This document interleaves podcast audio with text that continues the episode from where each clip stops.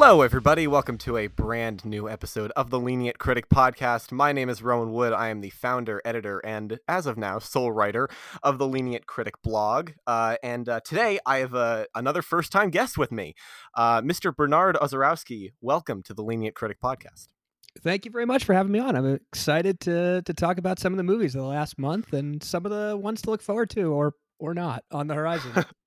yeah, we'll see. Uh, we'll, we'll have to see. We are still very much in the month of January. Um, and uh, some of the movies we are talking about today will reflect that. Uh, and some of them, some some of them won't. Uh, you know, uh, happily enough. Um, so uh, yeah, uh, we are going to start off talking about uh, Scream. Hello? It's happening. Three attacks so far. Do you have a gun? I'm Sidney Prescott. Of course I have a gun. Something about this one just feels different.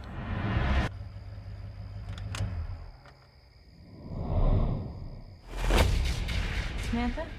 I'm. I know who you are. I've been through this a lot. This is your life now, which means that whoever this is is gonna keep coming for you. You ready for this? Never. 25 years after a streak of brutal murders shocked the quiet town of Woodsboro, a new killer has donned the Ghostface mask and begins targeting a group of teenagers to resurrect secrets from the town's deadly past. Uh, this is a uh, self-labeled requel of the Scream franchise.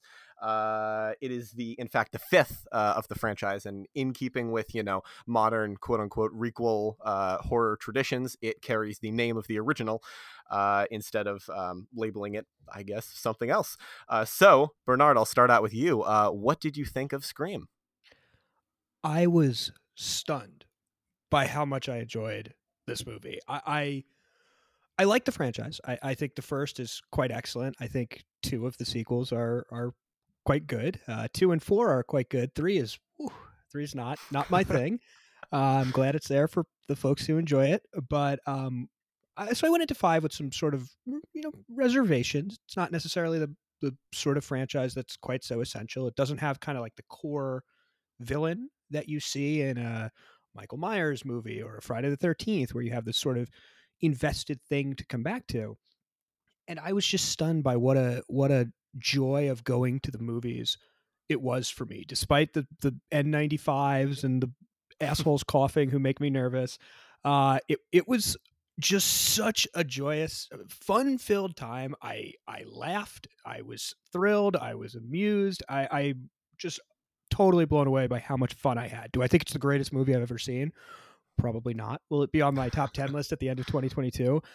I'm I'm not sure that I've ever had a Courteney Cox movie on my top 10 list and I'm not sure that's going to change this time but it is it is a really fun ride what'd you think uh, yeah, I, I wholeheartedly agree. Uh, I am a big fan of the franchise.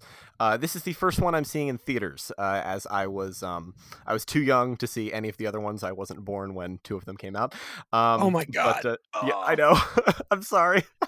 I, I, saw the first one in theaters. No, I was like 11, and that's totally inappropriate. But uh, yeah, oops. Yeah. Good um, job, mom.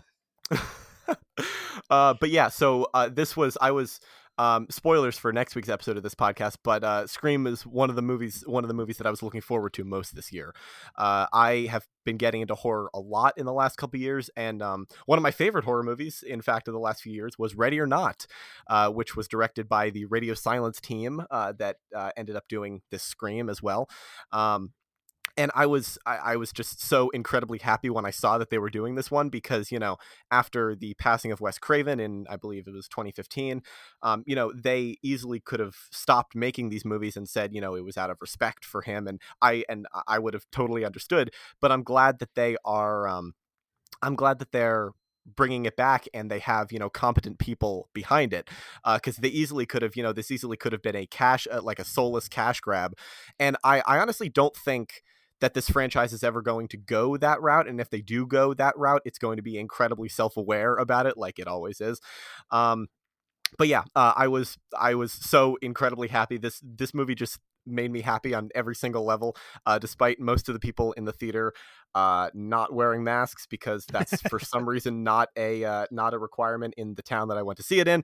Uh, but regardless, um, yeah, I I just loved most everything about this movie. Yeah, I, I'm I'm with you too on the ways it could have gone awry. It's very easy to imagine a, a Platinum Dunes, which is Michael Mm. Bay's horror production shingle, cranking out one of these things that's just a bastardization of everything that was good about the original, kind of like they did with the Texas Chainsaw reboot and then the prequel to the Texas Chainsaw reboot. Mm, yeah, Uh, that were just misery grinds. Um, it, definitely easy to see how this thing could have could have gone quite off the rails, but it seems like they, they've managed. I know Williamson was brought back into the fold to take sort of a senior role here, who Mhm. wrote the f- first, second, and fourth movie.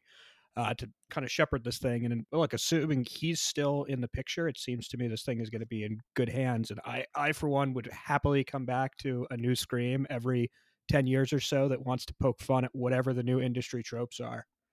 Right, yeah, because you know the the horror industry, you know, it's in a bit of a renaissance, and it has been for the last few years. You know, with the uh, with the popularization of you know quote unquote elevated horror, which uh, which, they they talk about a lot and make fun of a little bit uh, in this movie. Um, and yeah, I and and you know, so as the genre continues to evolve, which I'm sure it will, uh, you know, horror now is um, you know, from what I know, I wasn't following it 10 years ago uh, closely, but from what I know, it's very different than it was uh, 10 years ago. And, you know, we're still getting a lot of sequels these days, but that's, but, you know, when the sequels are on, on were, are, are on par with this in terms of quality, I don't mind. And I, you know, I mean, as, as I mentioned, I, I really, really love this movie. And so if, um, I don't expect every franchise to crank out a sequel like this, and uh, honestly, a lot of franchises couldn't just because of what this movie is and what it's trying to do. Um, but I, I just think that you know, Scream, uh, Scream knows exactly what it's doing, and it knows like it knows who it's targeting. So it it does pretty much everything right, you know, in in the ways that not even the third and to a lesser extent the fourth one did. Even though I really like the fourth one, and I I think I, I like the third one slightly better than you do. Um, but uh but yeah yeah yeah you know it's it's this this is a franchise that could keep going for as long as uh, for as long as horror keeps going on honestly I'm curious, just related, what do you think of the David Gordon Green Halloween movies? So the first one uh, i actually saw the first one in theaters in 2018 uh alone which was kind of sad um but uh yeah oh, go, I, I no, no, no, never say that. Go to the movies alone. is great. You sit where you want. No one bothers you. It's true. No one's gonna poke you and ask a question. If you want to sit and relax during the during the credits, you can do that. When I went to see Come On, Come On, I went to see by Mm-hmm. myself, and it was great because I could just sit there by myself for the credits and like clean Yeah. myself up and wash away the tears. like, come on, it, it's going to the movies by yourself is great.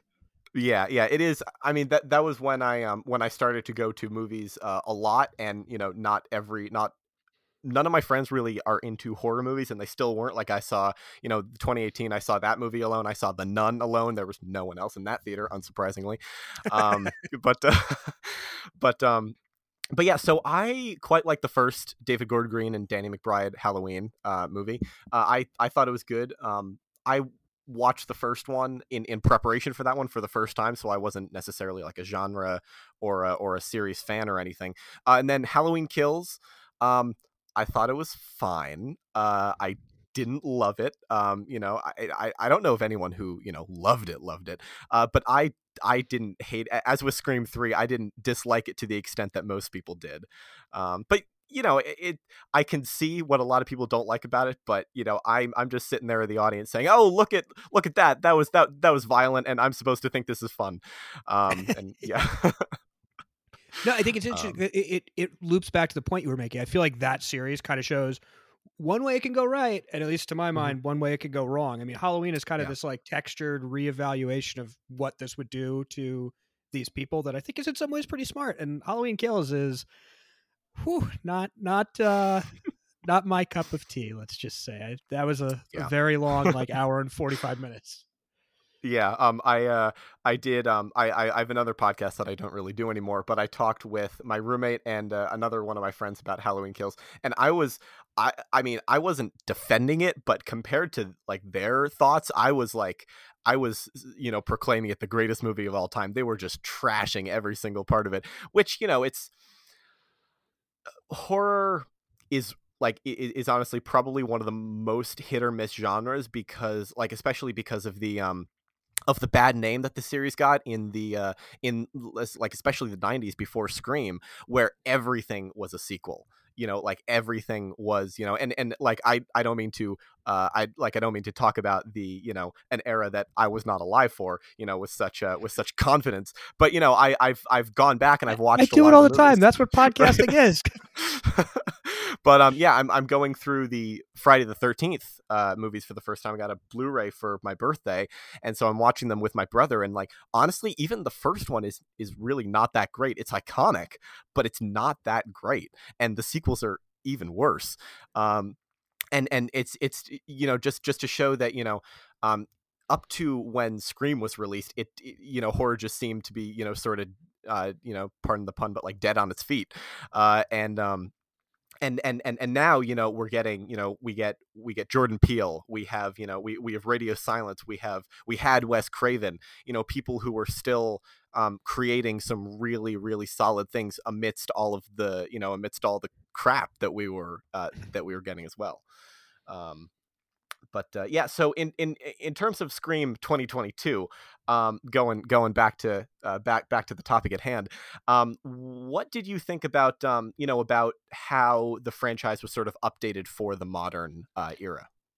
So there's a moment in the film, and I'm not going to get into you know detailed spoilers or anything like that. I don't I don't think this constitutes a spoiler, but the it's a new gen it's focused primarily on a new generation of woodsboro residents who are now being terrorized by a new ghost faced and they're establishing the rules that this is clearly a requel. It's not a sequel it's not a reboot it's a requel. In the vein of star wars the force awakens or any number of these other recent things that take the old ip bring in some new characters who can uh, not at all cynically be the next generation of actors to take over these roles right. and bring in the old guard whomever still alive in some sort of supporting role to you know to, to play a mentor type figure so uh, you know uh, han solo becomes a new obi-wan kenobi sort of thing so they're talking about this trend and they're talking about stab 8 which is the in-universe adaptation of the first scream story which leads to a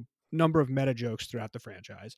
And in Stab 8, the Knives Out director directs it, disregards uh, what the fans loved so much, or at least some subset of them, and creates this giant controversy. And it's a moment that I am I am a Last Jedi lover. I was mm, uh, same here. deeply amused to see um, them taking head on the sort of toxic fan culture stuff in this self-aware way that it it really it worked for me uh, as sort of a vibe of what the movie is doing, and it, it helped too that I think the legacy characters were well deployed here. I I, I can't say that I, I think that Arquette Cox and Campbell are the strongest three actors that have ever graced the screen in a horror film before. But I think Arquette in particular is really, really effective here. I think he's someone who, through a lot of his life choices, and there's a documentary about it, uh, has has you know lived a lot and perhaps learned a lot and come to a more mature place. And I, I think that shines through in his performance here. There's a lot more self awareness and almost reckoning with what he is, what his legacy is, and what his career is that I think is kind of portrayed on screen through the Dewey character. That I thought was uh, really surprisingly affecting for a franchise that has not really had any character moments throughout it. And I think the one time it really tries to do that is when they make Sidney a sort of shut away in Scream 3. And I think it's the single least effective character choice in the entire series. So yeah. it, it was interesting to see them bring a little more emotional depth and texture to the forefront here through these actors that are not the best. It's just a very smart deployment of an actor's skill set by these directors. Mm-hmm. Yeah, uh, I agree. Uh, I honestly think you know um, you know as, as you mentioned they're not the they're not the greatest actors of all time they're not the greatest horror actors of all time uh, but but they do do a really solid job in this movie for how they're used because I, I don't think it's too much of a spoiler to say that they are not really in the movie as much as the new cast is. Uh, they are clearly framing the the new cast to be like as you said the next generation of scream uh, of scream characters and i hope that I, I hope that some of the ones who survive like eventually come back.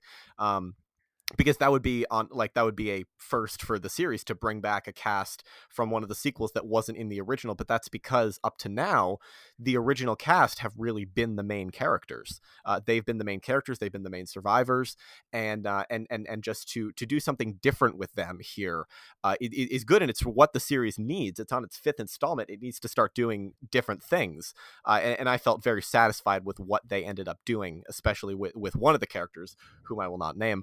Um, uh, by by I, by, I by think the I know what you're where you're going. yeah yeah yeah uh but i will i will stop myself there uh because i i i do not want to um I don't. I don't want to go into spoilers on that one, but I do want to mention uh, some of the other cast members that I rather enjoyed uh, in in this film. Uh, we have um, Melissa Barrera taking over as the, I would say, the lead here uh, from uh, recently seen in uh, in the Heights. I thought she did a she did a great job. Jenna Ortega playing her sister here, um, and Jack Quaid honestly stole the show for me. I the the Boys is one of my favorite shows on TV right now, um, and he, uh, he I, I'm I'm not going to go as far to say as he is playing the same character as he is in The Boys, but he is clearly settling into a type as an actor that I think really works for him, and it really works for me too. Uh, and I, I would be perfectly happy if he if he just kept on playing these roles the rest of his career. I know he's gonna you know he, he's gonna do some different things, um, but he he he stole every scene he was in, at least for me.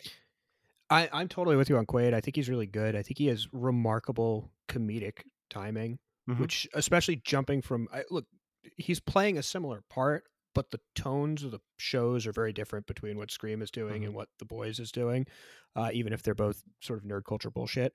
Um, I I just I, I think he's just really really savvy. I think he's really good at playing off of what's happening around him. Not every actor is a good reactor, and I think he's Mhm. incredibly good at reacting to what the people in the scenes he, he shares the screen with are, are, are doing. I, I totally agree with you about Barrera. I think she's a star in the making. I, I would I would send a shout out to Jasmine Savoy Brown, who I Mhm. think is good here. She plays sort of the horror nerd of the cast, or one of the horror nerds of the cast. And I, I Jenna Ortega is someone who I I would buy all the stock in among young performers. There's a, a movie coming out. I think if this comes out on Tuesday, it'll be out on Thursday on HBO Max called The Fallout, where she plays the survivor of a school shooting. That is one of the best performances I saw last year. Uh, she's she's very good here, frankly. And uh, uh, sometimes I think she's almost too good for the material and trying to bring too much serious emotion and heaviness to the table for something that is at heart a goofy comedic slasher movie. Uh, I I just I totally agree that this franchise is in good hands. I think the the folks that make it through this movie are are well situated to show up in our eventual Scream Six or Hmm. oh no oh no uh, like the inevitable Apple TV Plus TV spin-off or something after Paramount gets bought.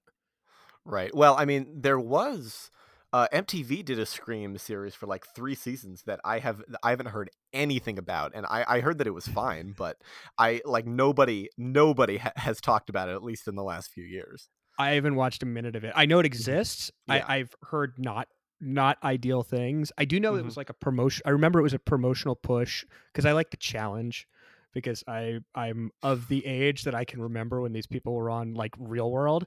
So um, I like the challenge, which means I'm aware of what content is on MTV. Otherwise, I'm an old person with two kids. Um, and uh, I, I remember when it was a thing that I think in the third season, maybe it was the second season, that that Ghostface was finally going to become a, a character in it in some Mm. form or another.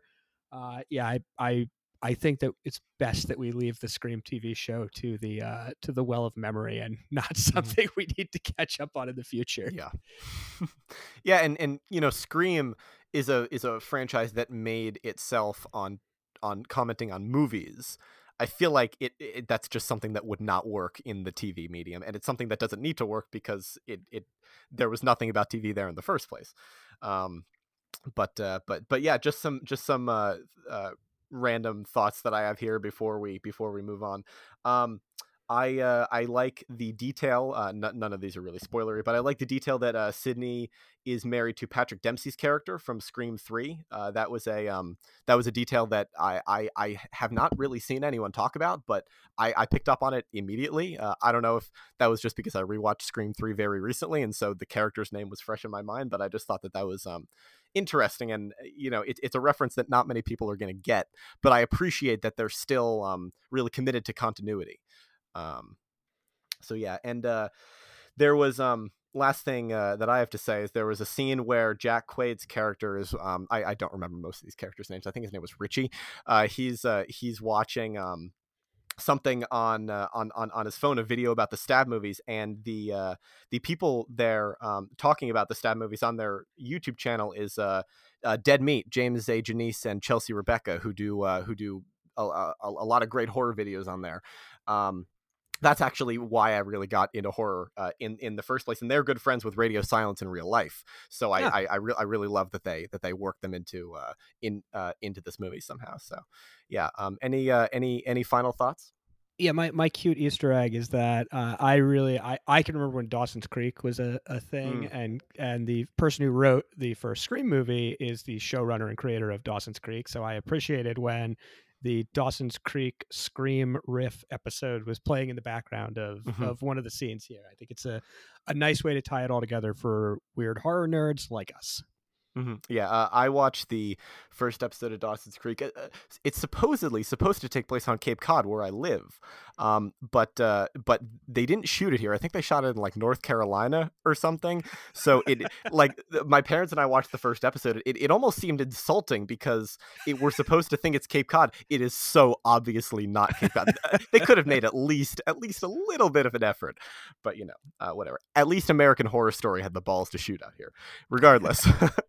it's um, a long drive. I understand why people. Yep. There's, yeah, there's there's that solid like two hour stretch where you're just on a two lane road, and if there's any it's traffic, true. it's just yeah. doom and gloom.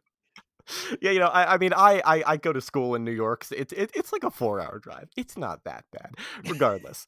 uh, um, so now uh, we are going to move on uh, to a Netflix film that is very much a January release, and that is Brazen. She didn't expect to die that night. She had no enemies that she knew of. Her life was pretty unremarkable. And then it hit her. What if she had a secret life? For some, the secret is a lot darker and a lot more dangerous. Uh, mystery writer Grace Miller, I had to look closely at that name, has killer instincts when it comes to motive, and she'll need every bit of expertise to help her solve her sister's murder uh, yeah, this is the most January movie, in my opinion, that I've seen uh, to January movie. Uh, aside from the aside from uh, the three five five, which I talked about uh, a couple weeks ago, but um, yeah, so uh, Brazen. Uh, I actually wouldn't have watched this movie if not for you, Bernard. Uh, I saw that you had. Um, I'm sorry.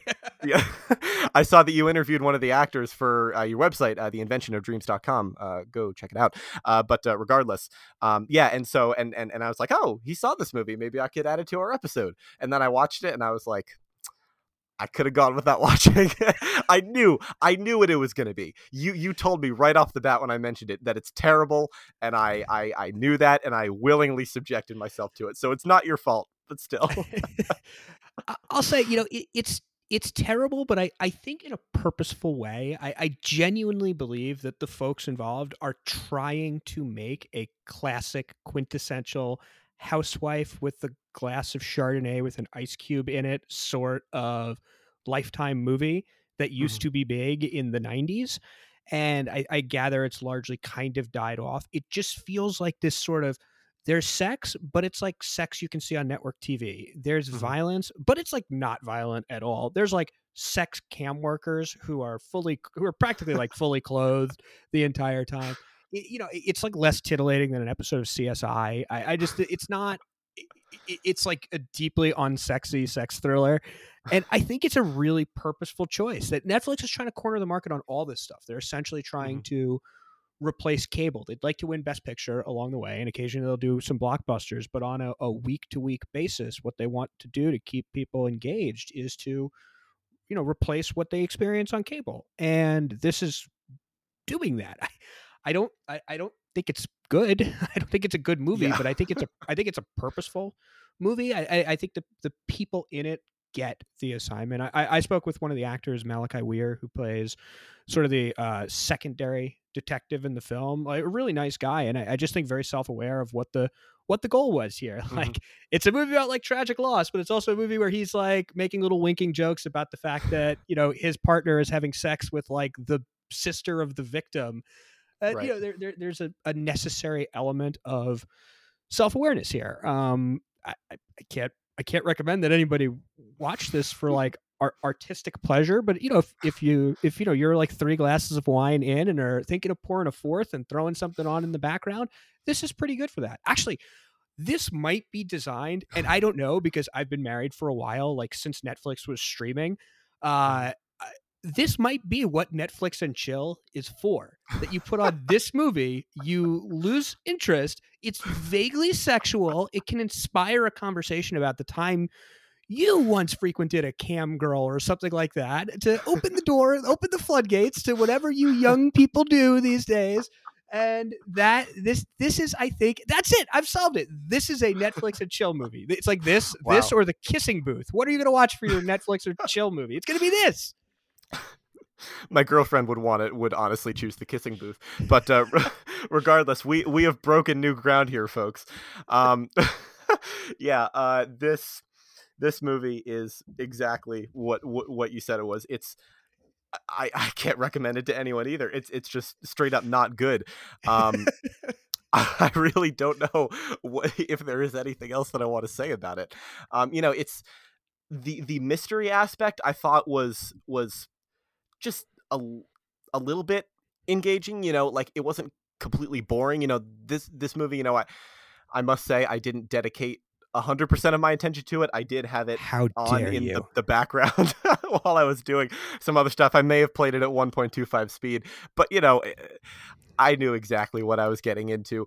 Um yeah uh you mentioned uh, you know like a good movie to watch when you've had a couple of glasses of wine. I'm not trying to make you feel old at all, but I am not even old enough to drink yet. Um, so you feel old. um, but uh, but but yeah, uh, but I I I I get the I get the sense that it would be that kind of movie. Um, and yeah, I this is a movie that uh, I would not have watched otherwise. Same with another movie that we're going to discuss today, uh, and it's a movie that. Well, that um, one's your fault. that that one is hundred percent my fault. We can we can shoulder the blame together for the. Sh- yeah, we can, we can each have our, our, our cross to bear here. exactly, exactly. Um, but yeah, uh, this is actually based on a book, uh, which after watching the movie has killed all all d- like any desire that I might have had to read the book. It's called uh, Brazen Virtue by Nora Roberts. Um, so like it, in case anyone's interested. Um, but uh, but uh, but yeah. So can, can I ask a generational question? Of course. Is, is Nora Roberts a name that means anything to you? Uh, it it is a name that I know, but it is not a name that I associate anything with. Anything so of I'm, meaning, rather. I'm 36 for perspective mm-hmm. here, and for me, that is like a thing that I remember as like what you what people would buy to read at the beach. Like this is what a mom reads at the beach is a Nora Roberts mm-hmm. book or on an airplane. That's what you would see in like airplane and train station news shops. You could buy whatever the new Nora Roberts book is, and there are like hundreds of them. And there's a new one. It's kind of, I guess, maybe like James Patterson is in this same lane these days. Uh-huh. But it it's like either a you know sexy thriller or a sexy romance book, one, one or the other, and or not so sexy and uh, yeah, just I was just curious your relationship here because Nora Roberts is a name that I sort of it, it I, I, don't think I've ever read a Nora Roberts book or you know even mm-hmm. like a page of a Nora Roberts book, but it, it at least for me like bubbles up these memories uh, of always seeing one of these books every time I'm you know going through Penn Station or going through an airport or whatever it may be. Mm-hmm.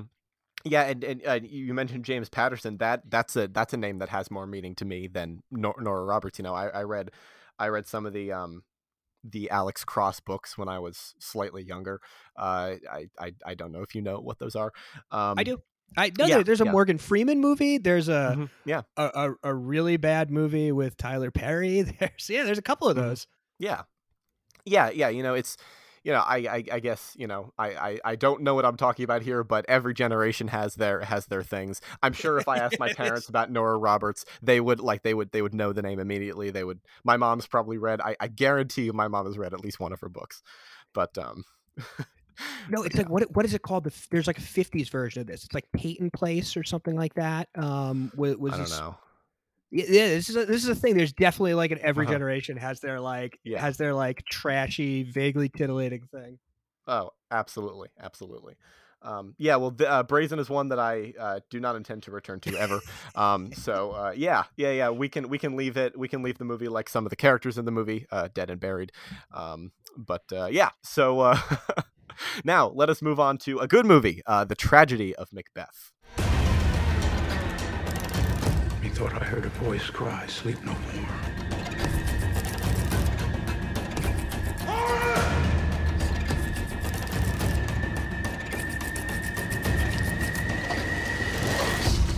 Are you a man? Aye, and a bold one that dare look upon that which might appall the devil. Do I even need to read the synopsis for this one? Is, is, there anyone that doesn't at least know at least you know the the basics of, of Macbeth? You know, a, a play that was published in what sixteen 20 or something. I don't know. Um, but regardless, uh, Macbeth, the Thane of Glamis, receives a prophecy from a trio of witches that one day he will become king of Scotland. Consumed by ambition and spurred to action by his wife, Macbeth murders his king and takes the throne for himself.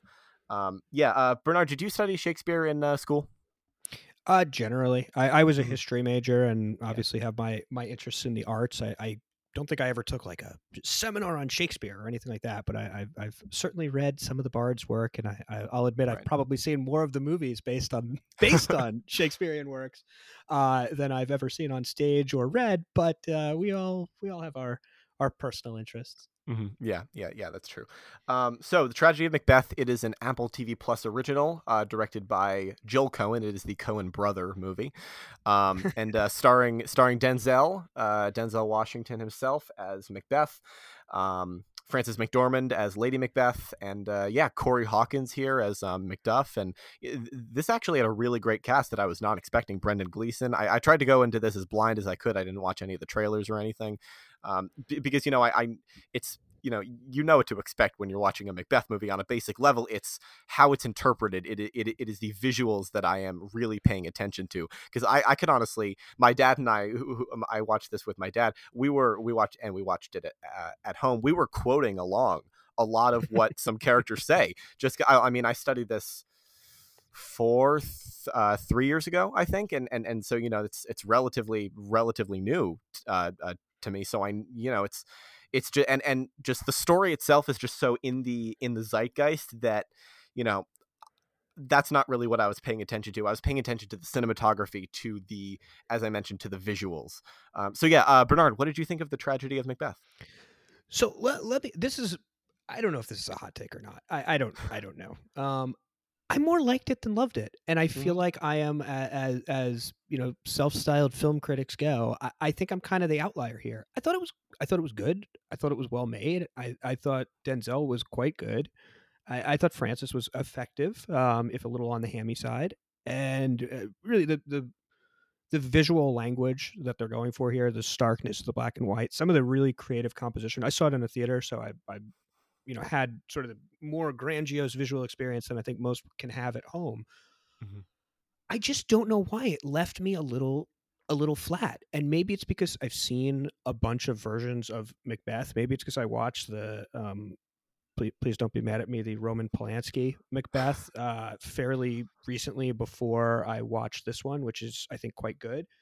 I, I don't know why it just left me it just left me a little bit cold and i, I think that that's eh, i don't think it's a black and white thing because I, I adored come on come on i like I, I quite like belfast it's not i don't have any issue with black and white film or the emotional engagement i know some people can struggle with that it, it just felt like a really handsome staging of macbeth as opposed to something transcendent i i, I to, to give an example i saw um Oscar Isaac in Hamlet at the Public Theater in New York before the pandemic, and it was a lo-fi production, you know, modern costumes, no real staging to it. Uh, Keegan Michael Key was in it actually, also. Oh wow! And, and I found it, um, I, I, found it deeply moving and impactful in a way that I, I I'm not sure I'd ever really connected with Hamlet before. Now, look, it's a theater that's like it has like eight rows of seats, so you're going to be really close. I mean, you know, mm-hmm. Oscar Isaac was like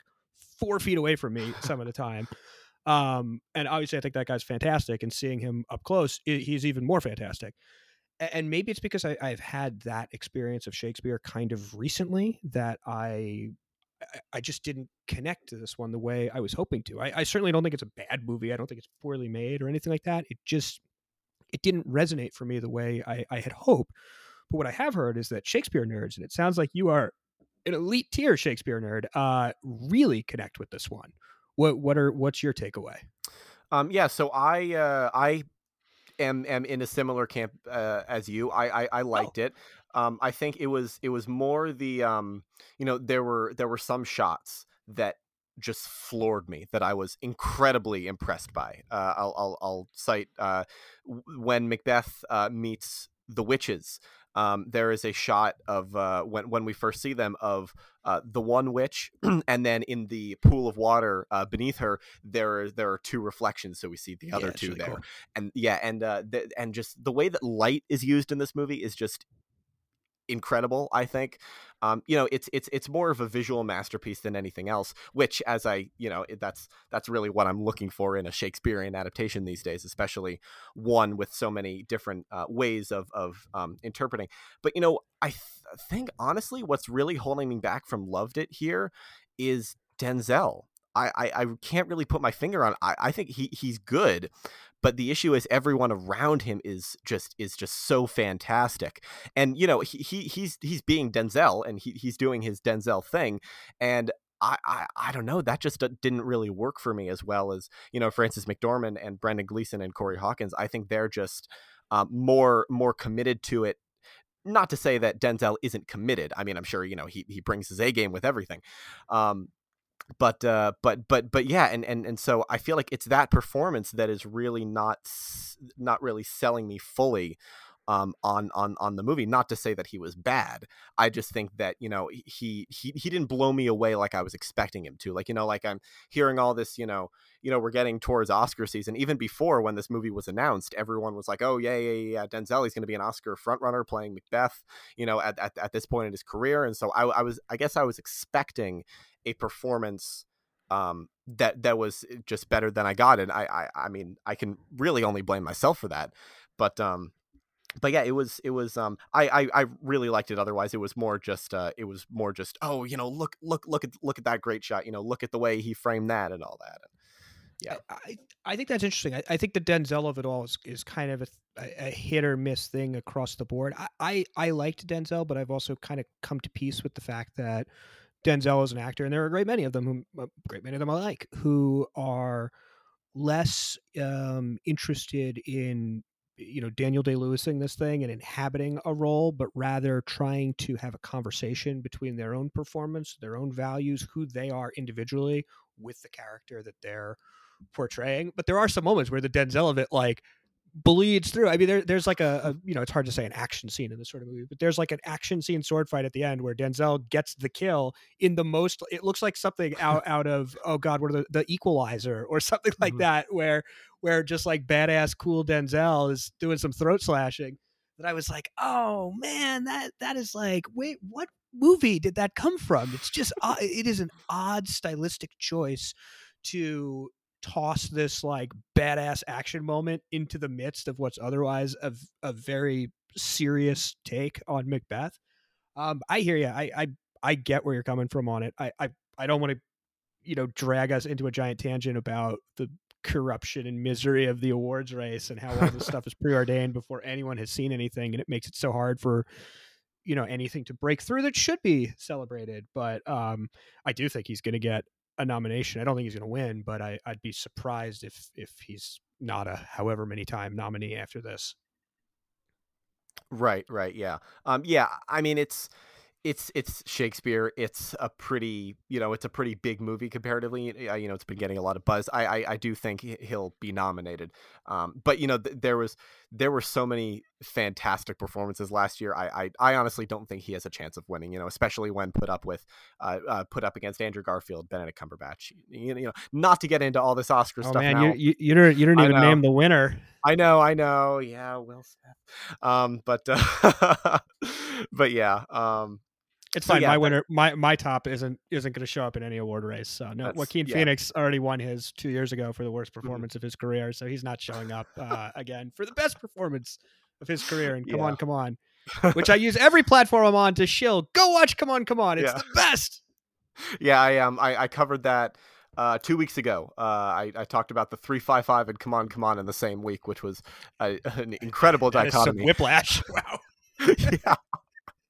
Um, but yeah, so uh, yeah, I, I I don't have anything more to say about tragedy of Macbeth. You know, if you're into if you're into Shakespeare and you know you you know you like visual, you know, big visual, um, you know, not I wouldn't call this a spectacle, uh, but I would call it it's it's it's it's very well done, uh, especially in the in the visual um, range. So uh, yeah, that's uh, uh, anything anything else to add, Bernard? I I agree with that. I think it's worth I think it's worth seeing even for a sort of curiosity factor. If you're the sort of person who's listening to a, an hour plus film podcast, it's probably the sort of thing that you're obligated to watch. Yeah, absolutely. Yeah. Um, I honestly wish I had seen it in a theater. I, I, I think I would have liked it a little bit better. Um, but I left New York just when the limited screening started playing. So, ah. oh well. Uh, and, and it's starting at the independent theater that I work at uh, here on Cape Cod uh, in, uh, well, it, it, it, will have started Friday the 21st, but you know, oh well, that's when I'm going back to school. So, uh, anyway, so uh, next uh, we are going to talk about another. this might be the most January movie of all uh, The King's Daughter. Where am I going? To a lavish and glimmering hell. I'd always had the tales of Versailles, the stuff of dreams.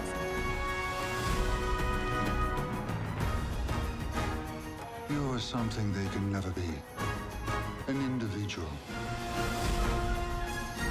King Louis the 14th? Yeah, I got that yep. right. King yep. Louis the 14th's quest for immortality leads him to capture and steal a mermaid's life force, a move that is further complicated by his illegitimate daughter's discovery of the creature.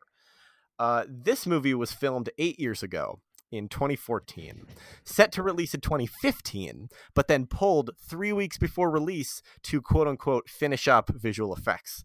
Uh, now, seven years later, in 2022, we have gotten this movie. Uh, as of uh, this release, it will be in theaters.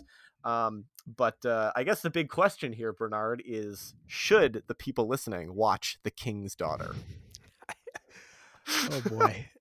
I, I I know that that that that you you lean into the positivity, so I'm I'm gonna try to do the same, and I'm not gonna talk about how my three and a half year old son quit on it, and my one year my one year old daughter acted like she was being murdered when we sat down to watch it, and how my wife came in and shushed my kids because she was busy deliriously laughing at some of the uh, some of the line readings in this movie. I'll say this: Pierce Brosnan is going for it. I yeah. don't know what what movie he thinks he's in or what what he thinks this thing is supposed to look like, but that guy is engaged and weird and and I, I, honestly, I think he's kind of having fun. I I think that he actually thinks that this is going to be like a franchise built around him you know just going totally totally over the top and i do think that there's some delicious trollery of them casting James Bond as Louis the Fourteenth that I just find I find absolutely hilarious. I I'm lost on other positive things to say. I, I guess I guess it's nice that that Kaya Scodelario and um, Benjamin Walker met while making this movie and eventually went on to to get married. I, I I guess they have some chemistry. It does it does seem as though he he looks at her with quite a desirous expression throughout this film. Um, uh, I, I, uh, whew, whew, other, otherwise, I'll say this is a better movie than Brazen. It it is a yeah, it is an yeah. actual film. It's not like an algorithm generated thing to get you to mm-hmm. not click off your Netflix. It is a it is a it is a movie technically and technically it is a, it's it is a it is a mess uh, uh, just like a, there are scenes that just have no cohesion from one one point to the next there are parts now I, I, I actually paid pretty close attention to this despite having two small children with me. whew, whew, boy, that is that's just whew, there are some choices here, and there's some CGI here that is that mm-hmm. is some 1990s era shit. Even adjusting for eight years ago, that is just right. Oh boy, and the oh, yeah. oh, and the Pirates of the Caribbean of it all. There are moments where mm. it sounds like you know, like a a my child trying to play the Pirates of the Caribbean theme on the piano. Now, my child is mm-hmm. never trained to use a piano and plays the piano by slamming the keys with both hands, as any um, child under under five does. You know. Yeah, yeah, exactly. and uh, that that is uh, you know that version of the pirates theme shows up as they have like really awkwardly staged sword fights over like little bridges and water and stuff. It's it's I guess it's interesting to see Pablo Schreiber what he looked like, you know, 10 years ago or whatever before, like he, like what he looked like when Orange is the New Black started. So that, right. that's and now we're never going to see him again because he's going to do Halo for the next 5 years in a space yep. mask. Um I I will say so. First of all, question: uh, Benjamin Walker. Uh, mm-hmm. I did he play the fisherman who the daughter falls in love with? Yeah, the the true love interest, the, the yeah, the, right, the older right. love interest, not the in, not the one she's betrothed to, the uh, the the guy she actually likes. Yeah, the one who the um, one who looks like if Liam Neeson and the dude from The Last Kingdom had a baby. Uh, that guy. Um, fun, fun side tangent about uh, the Last Kingdom, uh, based on a uh, novel series by Bernard Cornwell, uh, one of my yeah. one of my uh, close friends who actually appeared in uh, season. I don't know, he's in season four or five or something. Um, anyway, is that show worth watching? I like it. Yeah, my my wife my wife it. My wife was a was uh-huh. a she's now a lawyer like I am for her uh-huh. primary uh-huh. job. but she was a stage actress beforehand, so she has some um, credibility to her thoughts here. Mm-hmm. She she thinks it's one of like the best historical epic show that that's been made. I don't love it quite as much, but I think it's right. good. I think it's probably better than like Vikings, which is a pretty comparable mm-hmm. show in terms of scope and budget and tone. I, I think it's definitely definitely worth your time. But you know, there's yeah, a billion I, shows, so how do you prioritize? Yeah, I, I have been feeling bad about not watching it because it's a show based on a novel series that my friend did. Uh, but you know, I'll, I'll, I'll get there eventually. Regardless, back to unfortunately back to the King's Daughter. Um, I will admit that I thought um, uh, Kaya uh, Scodelario is that her name? Kaya Sc- Scodelario, I think it is. Scodelario, yeah. Uh, I thought that her accent was fake for most of this movie because and and I honestly think her her her fake accent in Resident Evil Welcome to Raccoon City was sounds more realistic than than this. And then I looked it up and no she is a Brazilian British actress. So it's probably her her authentic uh, voice. But um yeah th- that just that just tells you what kind of headspace I was in while I was watching this movie.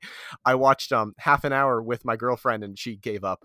Uh, and so then I I went back uh, last night at like 11 p.m uh, and fin- finish watching it. Um, and uh, yeah, it's um, it's a movie that's for sure. Uh, it is definitely a movie uh, that I, I, I think the the production design is is is is decent. It does have some pretty passable costumes, and uh, you, you know, I mean, it's it may be you know done pretty fine on a technical level. I'm trying to find neutral adjectives that that's not going to make me sound like I love the movie because I didn't, but I, I I didn't hate it. It wasn't like it wasn't, you know, like like, you know, terrible as you said it is it is better than Brazen.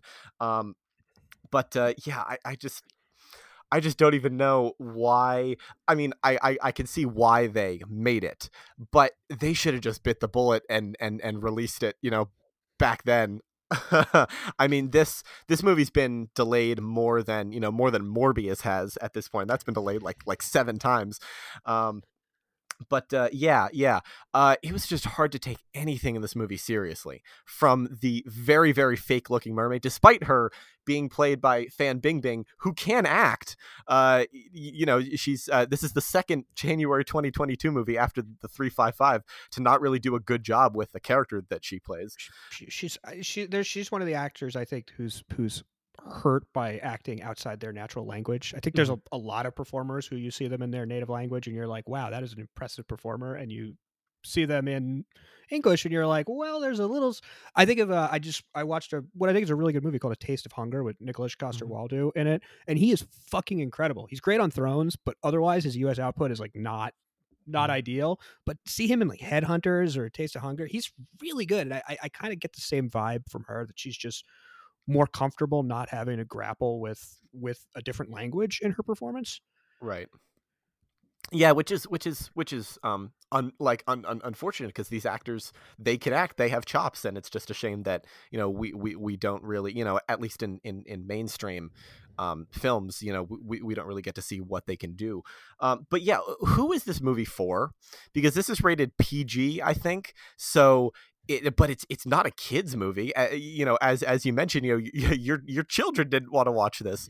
Um, and you know my my it's not for teenagers i i wouldn't have watched this otherwise my girlfriend didn't want to watch it my parents would never watch this movie at least voluntarily um and like there's the king talks about like how like how many women he slept with in the beginning of the movie and and and it's like like what are you trying like is that one of those like you know things that you're trying to be clever about and you know like innuendo and you know getting around you know the rating but they they weren't even trying to disguise it. They were like oh yes i i i bedded that woman last night and then i'm going to bed another one tonight. And it's like you're you're not as clever as you think you are I, I it's really a good question and perhaps the reason it's been shelved for so long because mm-hmm. there there is no I, I haven't read the underlying book i guess it's based on a book and i think that the tone of the book is something more of an adult fantasy story which is to say not something that you would watch on pornhub rather something like pan's labyrinth that um, right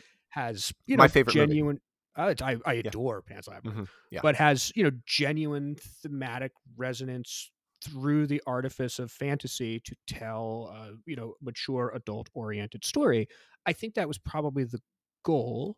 I think there's an element here in the production of let's do pirates of the caribbean which already is kind of a delicate tone which the sequels mm-hmm. demonstrate especially the fourth one um, delicate difficult to replicate and I think there's sort of a, a, an element of hey, it's a fantasy movie with mermaids and stuff, so we can get kids in at it, and it just comes together so very poorly. I think there there's a very tiny window of like seven to ten year old girls who aren't quite at the you know moving on to just like adult movies and and you know romantic comedies and stuff like that, like mm-hmm. coming of age movies, and that is a the the tiny sliver that I think this thing is for, and I, I, I just don't know what what the hell they were thinking. And I agree with you. There's a, there's a lot of like solid actors in here. I think Kaya Scodelario is good elsewhere. I think she's kind of good mm-hmm. in the mm-hmm. fifth Pirates movie. I think she's good in uh, Crawl. Have you seen Crawl?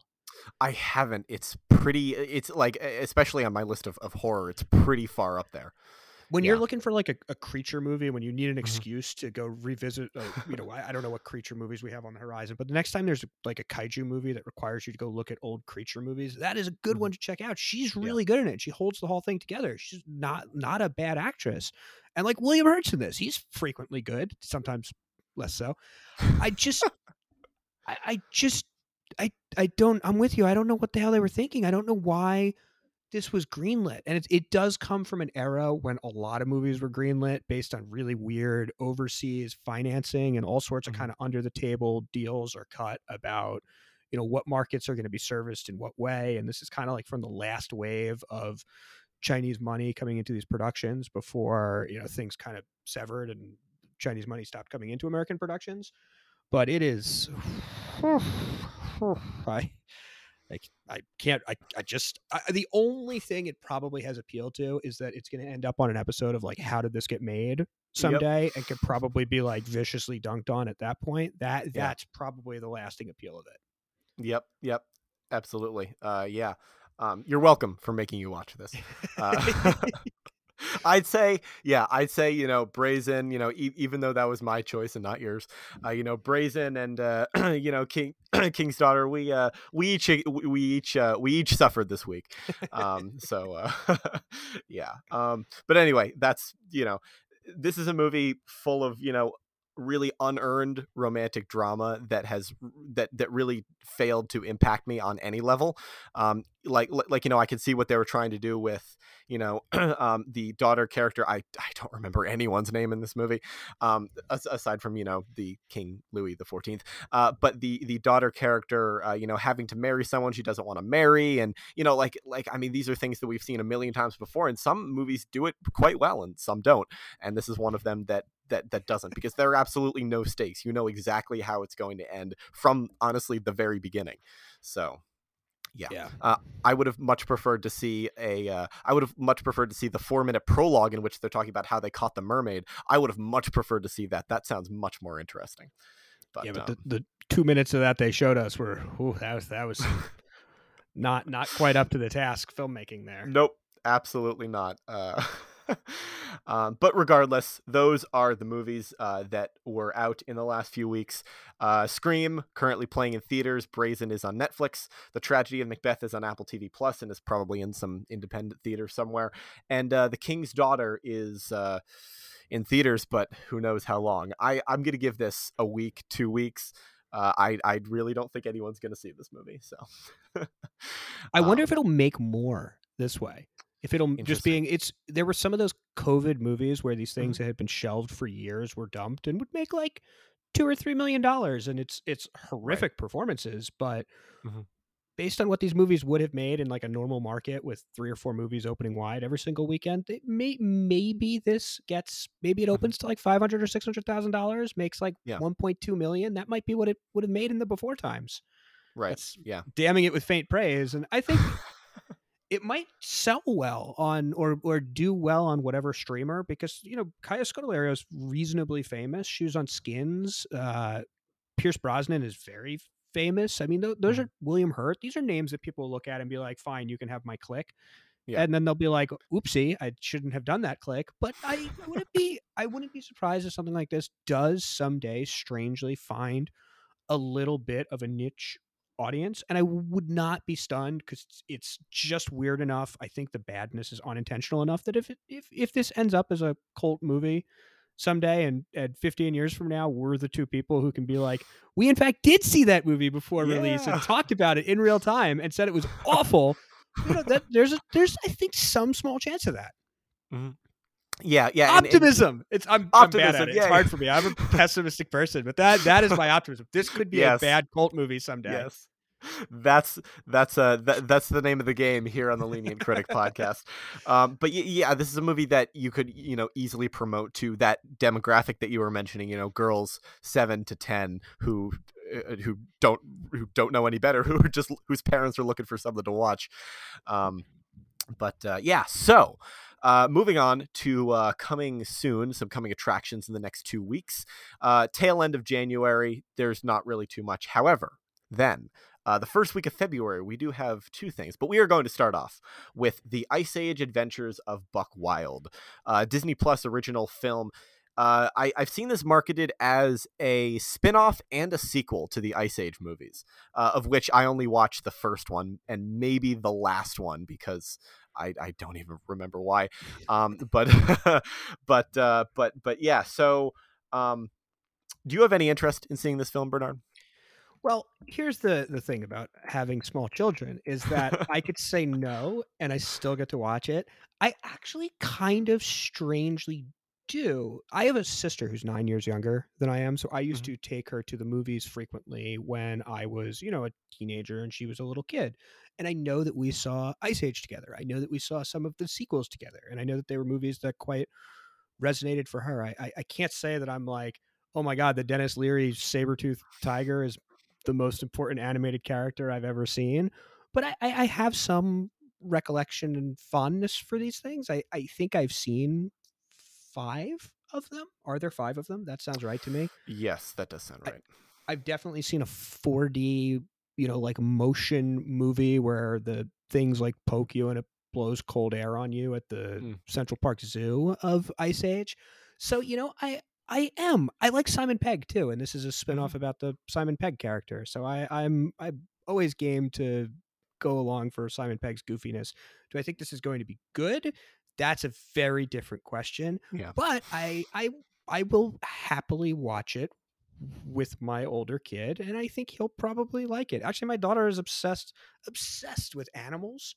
So maybe she'll Mhm. like it because it's Yeah. all a whatever species Simon Pegg is and you know all sorts of vague dinosaur animal creatures. Yeah, yeah. You, you know, it's um, it's it's it's very clear. Unlike the King's Daughter, it's it's very clear as to who this movie is targeting. Yes. Uh, and and not to mention the fact that it's also a Disney Plus original animated movie, which uh, I uh, Disney Plus originals, in my experience, haven't been the best, especially the movies. Um, you know, the, like like the shows, the Marvel, the DC, the Star Wars are something entirely different. But the movies, I'm gonna cite Home Sweet Home Alone here, have not Ooh, always been bad. the best. yep, I watched that uh, on the first day because I thought it would be terrible, and it was. But um, Yeah, they're really good. They're re- no, you're right. They're really bad. I mean, I'm trying to think through. Like, I guess Noelle is a fine enough like elf ripoff, and I, I, I guess Lady and the Tramp is is watchable enough if you don't think about any of the weird racial politics of that movie. Uh, but like Godmothered and some of that stuff is just like really unwatchable. I, it's not a good sign that it's coming from there. But yeah, to be optimistic again, this is a, a smart deployment of some of the like lesser Fox IP that Disney bought. Like it makes sense to throw the Ice Age movies up there. They're at least as good as some like lesser tier, you know, conventional Disney movies. Mm-hmm. It, they seem a natural fit on Disney Plus and making more of them. You know, this this this is pretty low stakes IP mm-hmm. expansion, mm-hmm. and it seems like Simon Pegg is engaged in promoting it. So I, I have some faith in that guy. Absolutely, yeah. Um, I I'm not sure I'm gonna watch this movie, especially because I, um, I I haven't seen any of uh, many of the other movies, and I don't have small children. I'm too young for that. Um, but um, but yeah, uh, you know, maybe eventually down the line, if I'm doing, Lord knows, like an Ice Age binge, which I, I can't imagine the circumstances of, of what I would when, do that when you may have children. When, yep, yep. When I when I have children, you are you you are correct, sir. Um, but uh, for now, it's, yeah, um, yeah. I have a comp for you. I think it's kind of a new mm-hmm. Land Before Time which I, was a mm. movie that existed as a theatrical movie when I was little. I remember that there were theatrical sequels, and then there are like 17 more that came out on like straight to video. Ice Age is kind of a natural fit where there there's a like original movie. There are sequels of I think mostly diminishing quality, and then there's just like streaming movies for forever. And then you know, 15 years from now, I'm gonna look and be like, how were there 23 Ice Age movies? Like when when did right. that happen? And uh, yeah, I, I just I think it's kind of a, a proper fit for that sort of deployment. Mm-hmm. Right. You know, even after uh, even after all of the cast members are gone, you know, after Ray Romano and uh, John uh, Leguizamo and uh, all after they're gone, they'll still be making Ice Age movies. If the IP's still alive, Disney will. I guarantee you, Disney will still be mining it. Um, but uh, yeah, so uh, that is releasing on Disney Plus exclusively January 28th. Next, moving back into theatrical films, uh, we have Moonfall. Uh, Roland Emmerich coming back to disaster movies. Uh, well, did he ever leave? He didn't, but uh, he he's coming back with. Hey, he did a Shakespeare movie once. He did. He did. It's true. um, but you know, if if if you say the name Roland Emmerich to you know a casual viewer, they might not know who he is. But if they do, they're gonna associate him with the disaster movies.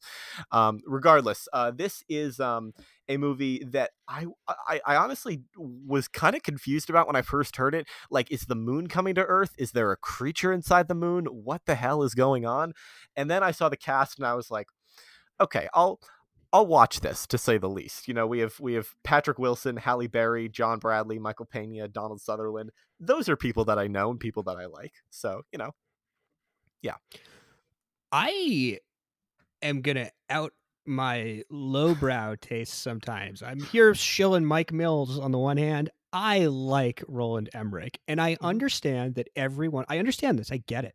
Every one of his movies is like overlong every one of the movies you're like holy shit please just chop like 40 minutes off of it and it would be awesome every one of the movies has like the ridiculous disaster in the first 40 minutes and then you're like oh there's 90 more minutes to go yay uh, but I I don't care. I like the spectacle. Maybe it's because I was like 10 when Independence Day came out at 11, whatever.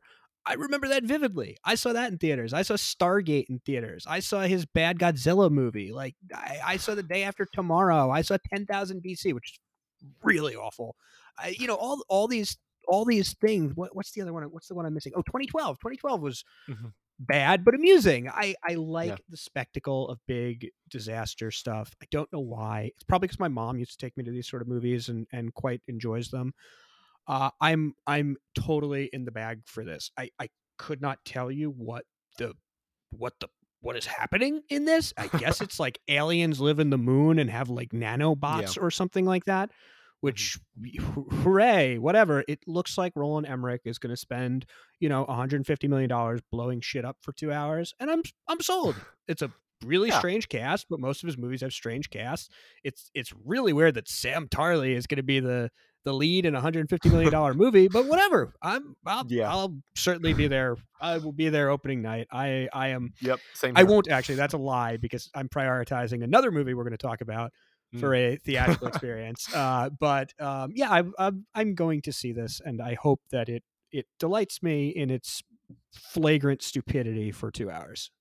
Absolutely, yeah, um, yeah. I, uh, I fun. Uh, John John Bradley making two appearances in theatrical films uh, in February: Moonfall and uh, the uh, theater and Peacock simultaneously uh, releasing uh, "Marry Me," starring Owen Wilson and uh, Jennifer Lopez. But regardless, that's I will be talking about that uh, in in in two weeks' time. I know what you're doing on Valentine's Day. oh man.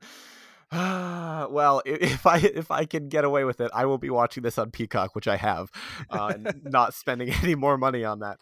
Um, but regardless, yes, I echo uh, everything that um, that I uh, that you said about Moonfall. It, it looks ridiculous and dumb and insane, uh, much like many of Roland Emmerich's movies. Um, I unfortunately saw Independence Day two in theaters. Uh, that Oh, me was too. when I was That was that was when I yeah that was when I was um able to start to uh, go to theaters on my own uh, and and I was like seeing everything I possibly could that was PG thirteen and I saw Independence Day Resurgence uh, and that that killed my optimism for honestly probably just a little while and then I went back the next week but regardless um, yeah Moonfall just looks ridiculous and it looks fun and insane. Um, reminds me of um, uh, an episode of Doctor Who from 2014 do you watch do you watch Doctor Who I have seen um, the first season of the reboot, but Mhm. or, you know the the reboot that now spans like twelve years or whatever. Um, The the Christopher Eccleston Doctor Who, and have not continued. I just don't. I we all we all catch on different Right. things. I I, I Right. I'm I'm I'm more of a Star Trek for my hardcore nerdery or. MCU bullshit. Um, Mhm. so I've seen one. I, I'm familiar with some of the like hallmarks of it, but I, I certainly don't have any specific Right. episode by episode recall. Yeah, there was an episode in uh, 2014. I'm, I'm a Doctor Who nerd. There was an episode in uh, 2014 uh, during Peter Capaldi's time as the Doctor. Um, I don't know if you can hear my dog in the background. Uh, apologies for that, but um, okay.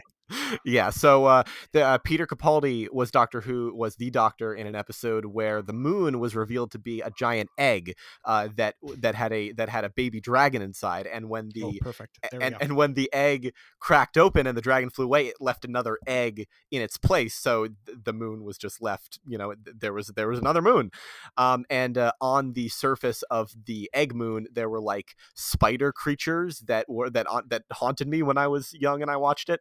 Um, but it, it, the first time I saw this tra- the trailer for Moonfall, it reminded me uh, like of, of of that just crazy shit happening on the moon and just you know not not giving it not giving a damn about the physics not that roland emmerich ever has ever cared about physics um, but just you know just having all the fun you can have with a premise is something that i can rely on roland emmerich for and so that that that is what i'm looking forward to in in this movie so hopefully it's at least semi decent uh, that that that is all i ask for um, um but yeah, so uh, also releasing on February 4th, uh, the movie that uh, uh, Bernard will be prioritizing going to theaters for is Jackass Forever, the fifth. Fourth. Am I right about that? Fourth, Fourth. Uh, film in the Jackass series. As you could tell, I'm not the biggest Jackass fan, um, but uh, yeah, yeah. So I'll just I'll just uh, ha- uh, hand this over to you.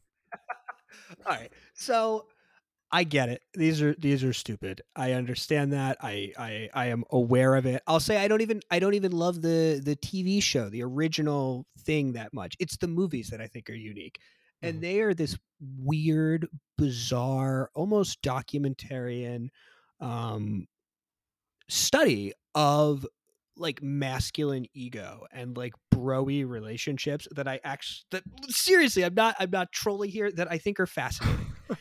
I, I think that they're they're like a fascinating portrait of like how dudes are shitty to one another and how they're bemused by the humor of being shitty to one another that I think actually legitimately artistically works.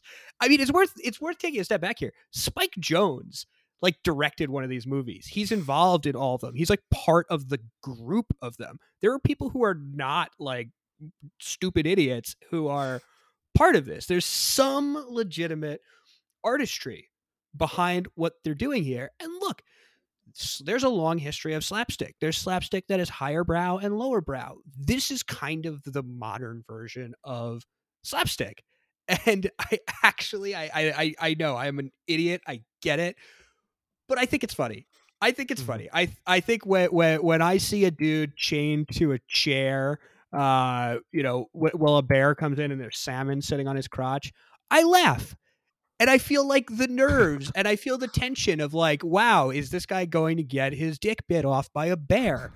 And it works for me on that very stupid basic level. I grew up a pro wrestling fan. Uh, I went to shows when I was a little kid, and now I watch it with my son. And there's a there's like a, a, a weird intrinsic thing. Have you ever been to a pro wrestling show? Nope, never, so never like watched weird... it. I don't know anything, anything well, about like a, it. It's the same sort of like, you know, like it's kind of like it's almost like dance. It, there, mm-hmm. there, there's a there's a an artistry to what they're doing beyond like the stupid soap opera of it.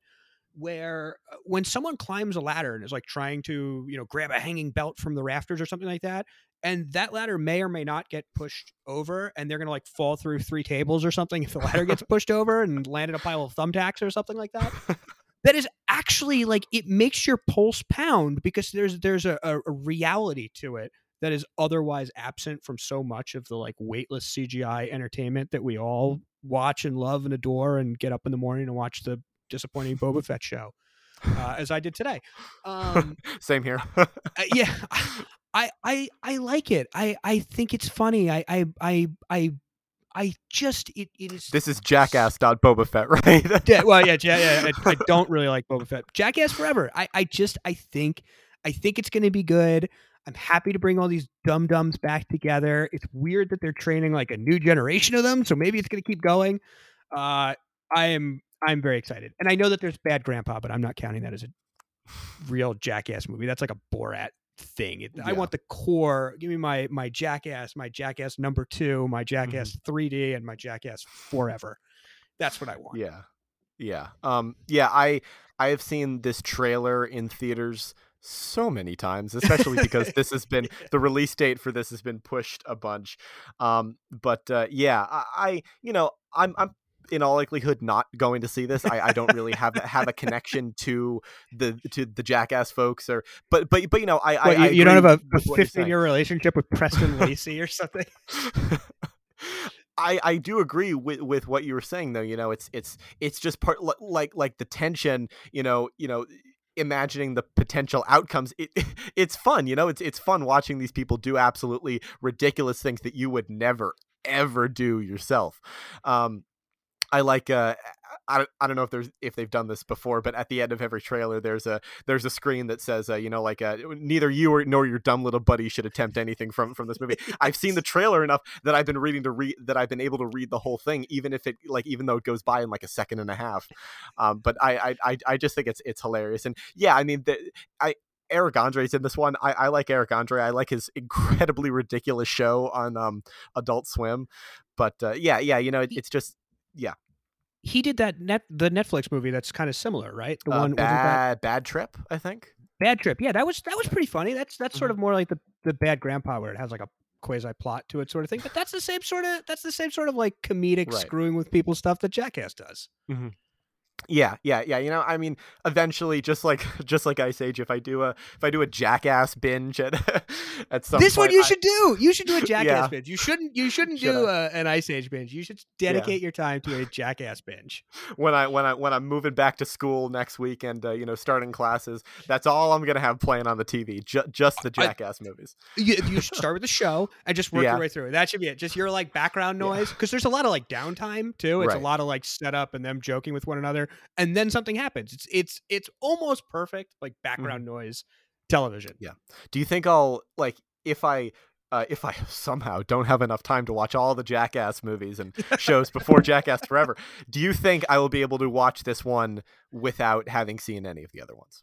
I, I suspect you'll survive. I don't. I don't yeah. think there's a lot of plot cohesion. I don't know. I. I, I think. Uh, I think one you of mean they're not going to reference back to like Jackass Two and you know something they, minuscule I, said there. I actually think some of the jokes will end up being callbacks and they'll be mm-hmm. like riffs to prior things that have happened right. or people that have guessed guessed it in these things in the past. but um, and you know they'll probably acknowledge that one of them died from driving like 150 miles an hour on the highway or something like that Mm-hmm. uh, since the last movie, and I think Bam Margera got fired for being a drug addict or something like that. But whatever, you'll you'll catch up. It's fine. Yeah. yeah, yeah, yeah, you know, whatever. Um, so yeah, uh, you know, we're still we still haven't reached quite reached the uh the blockbuster point um you know i i we, we won't really get there however uh i do talk about this in my most anticipated of 2022 episode but this year is insanely stacked with movies that that are coming out. Movies and tv shows like you know stuff that's been you know planned filmed pre-covid that they've been waiting to release and filmed during covid that they've been waiting to release. You know we are getting so much this year and you know we're only seeing the uh uh, uh, the start of that now, especially with movies like 355 and Kingstar that have been, you know, sort of dumped at the beginning of this year. And, that and, and now we're getting, you know, Jackass, Moonfall, Ice Age. And then, you know, we're going to start to get, you know, uh, you know, Doctor Strange and then Thor, you know, within like, within like two months of each other. And then all, all hell is going to break loose. And I am honestly super excited for that to be going to the theater a couple times a week uh, to see a, a, to see a big, um, as you would uh, phrase it, a CGI bullshit uh, movie. But, I uh, love my CGI bullshit yeah. movies. Just put Doctor Strange right into my veins yeah, right now. Exactly. Assuming that um, it, it, seems the cast of of Wakanda Forever has finally gotten vaccinated, so maybe that movie mm, will come out this year also. Hopefully, think, fingers crossed. Uh, I think it's scheduled for November right now. It is, but, you know, but they yeah. they they have six weeks of filming to go that they just picked up yeah. because yeah. Definitely not because Letitia Wright refused to get vaccinated for definitely months and months not. and couldn't get yeah. back into the country. That's definitely not the reason why. I could I I could hang my head for a while just just running running that through my mind, but Bums I'm not gonna. Yeah. me out a lot. Yep. Yeah, this is this is an audio podcast, and that would not be interesting. Uh, anyway, so next uh, we have two more segments left of this show. Uh, the next one is called the Spotlight, uh, and uh, every week we count down five of our favorites in a particular category. Usually it's five movies, uh, but this week uh, we are going to do five franchises, specifically horror franchises, because of the inclusion of Scream this week, a, a movie that that pokes fun at horror and horror franchises generally. We are going to count down our top five horror franchises. Uh, I have five honorable mentions afterward, um, but uh, yeah, there. In my research, there were not as many, you know, f- uh, franchises as I was expecting. You know, I mean, I mean, everyone knows, you know, the big ones: Friday the Thirteenth, Nightmare on Elm Street, and those one at least one of those appears on my list. Um, but you know, there are you know some like we were talking before the show about whether jaws counts as a horror franchise and and and, and i'm not trying to impinge on whether or not it shows up on your list. I uh, suspect it doesn't.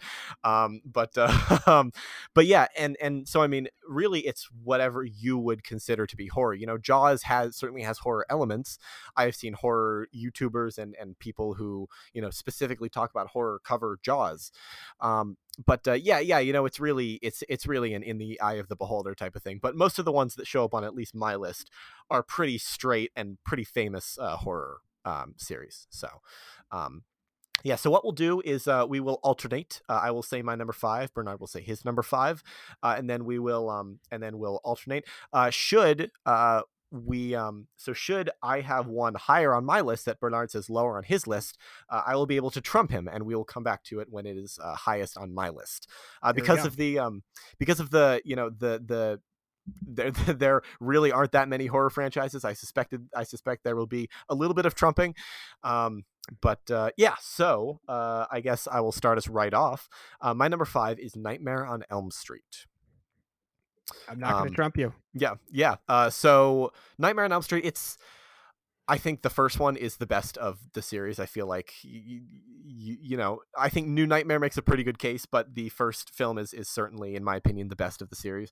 Uh, Wes Craven's a master, uh, even though he didn't really come back to any of the sequels before New Nightmare.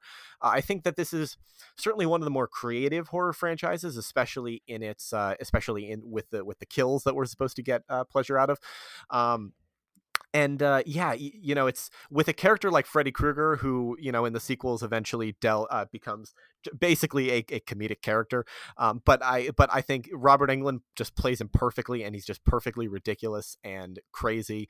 Um, and uh, yeah, yeah, you know, the sequels may not be necessarily good um, but you know when you get to you know especially when you get to the the sixth one that's introducing oh you know freddy's daughter and freddy's family and you know like all, all this backstory that we didn't know before dream demons that that made freddy you know who who he is. It's just like it's it's just you gotta be you really got to be into what you're watching and just sort of sit back and enjoy the enjoy the ride for the for the you know honestly incredibly dumb thing that it is. Um, but uh, yeah so I, I, would say the first one new nightmare and i'm gonna say freddy versus jason screw whoever doesn't like that movie. It, it, it's really fun.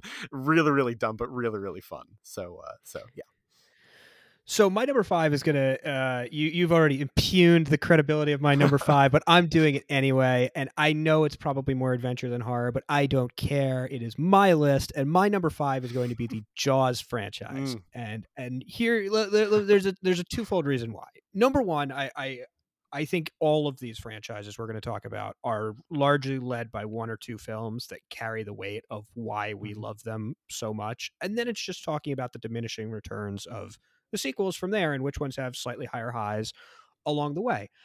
I, I think that Jaws has perhaps the highest high of any of these, except for one other one that's going to show up on my list. I, I think it is, uh, you know, about as perfect as films get. I think it's about as masterful as films get. I think Jaws 2 is fine.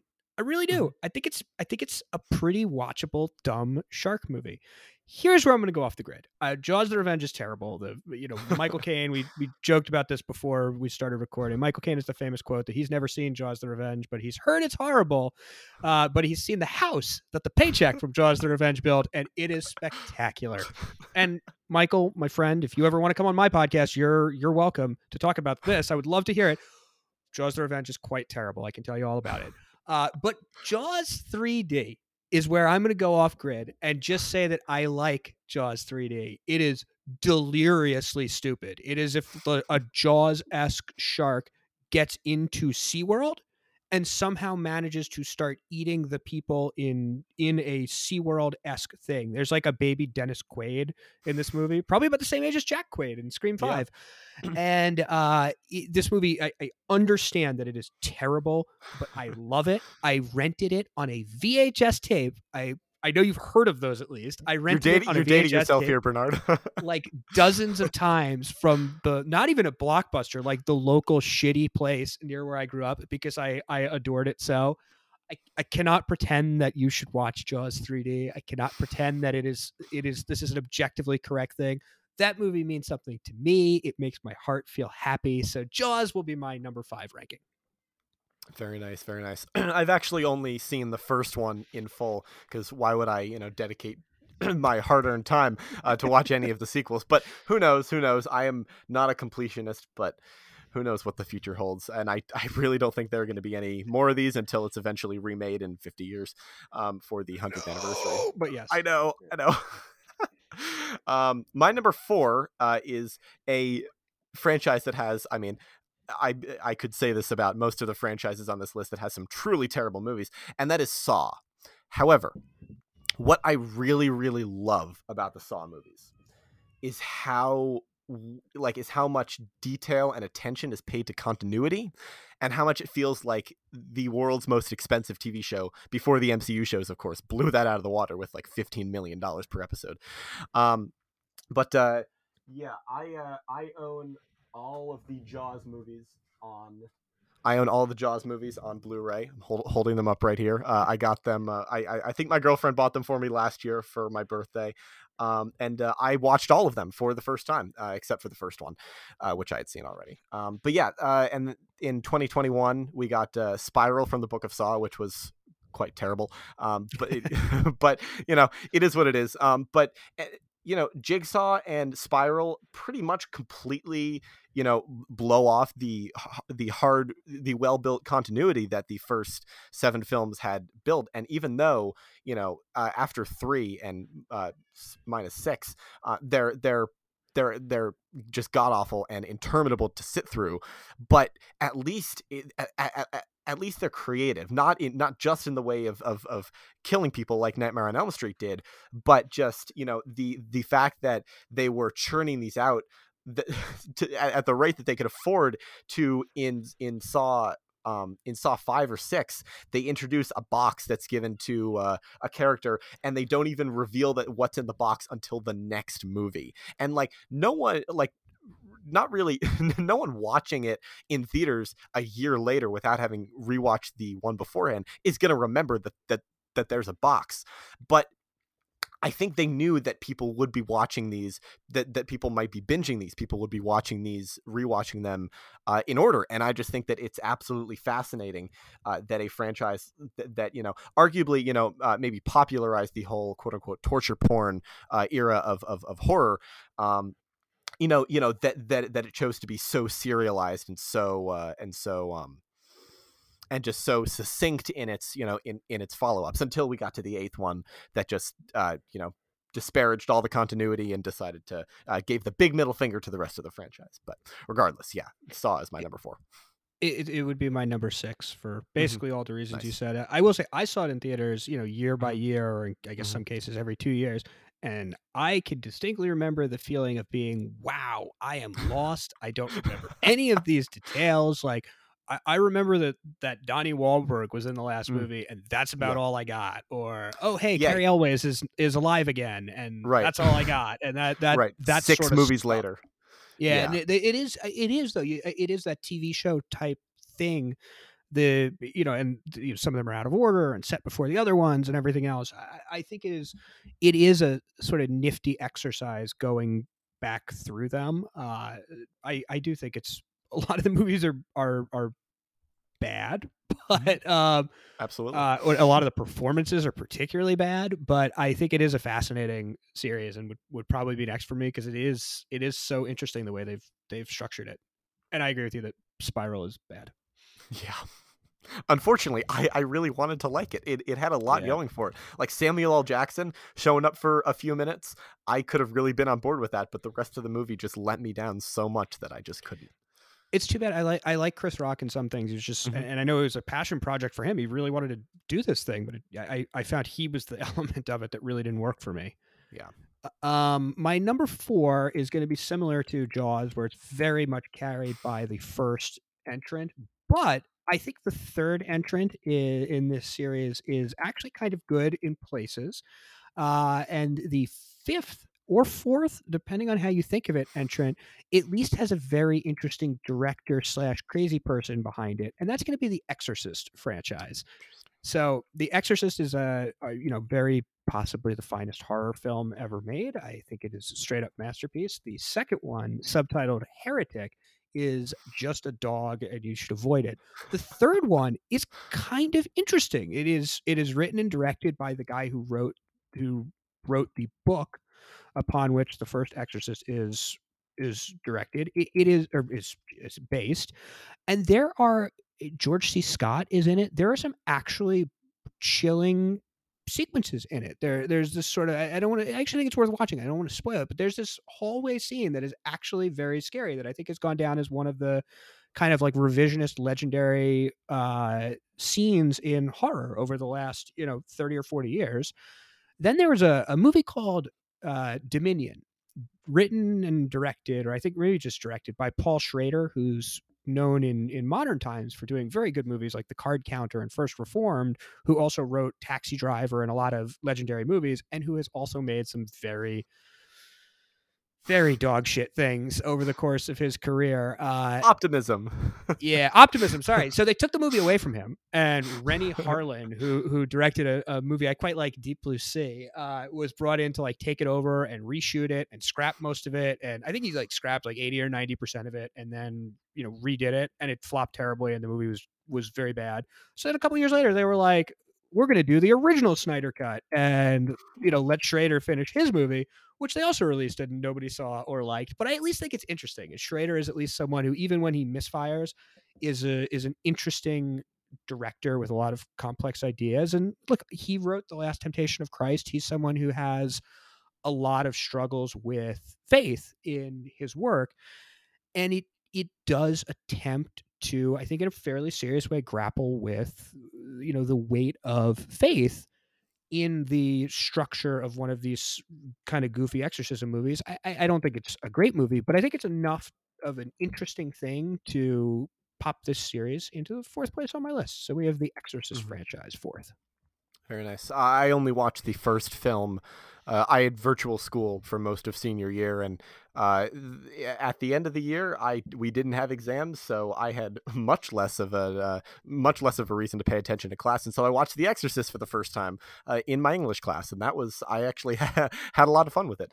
Um, and uh, my my only other experience with the franchise, aside from seeing the news articles that David Gordon Green is uh, is apparently doing a new trilogy, um, and uh, That's a is- choice yeah, for like two hundred million dollars or something. Also, it's crazy. Right. But Um, so my only other experience was in a class uh, last semester. My um, it, it was a it was a genre class, and so my teacher uh, showed us a lot of horror clips, and we did a class a, a- whole class period on jump scares, and she showed us the infamous scene from The Exorcist Three.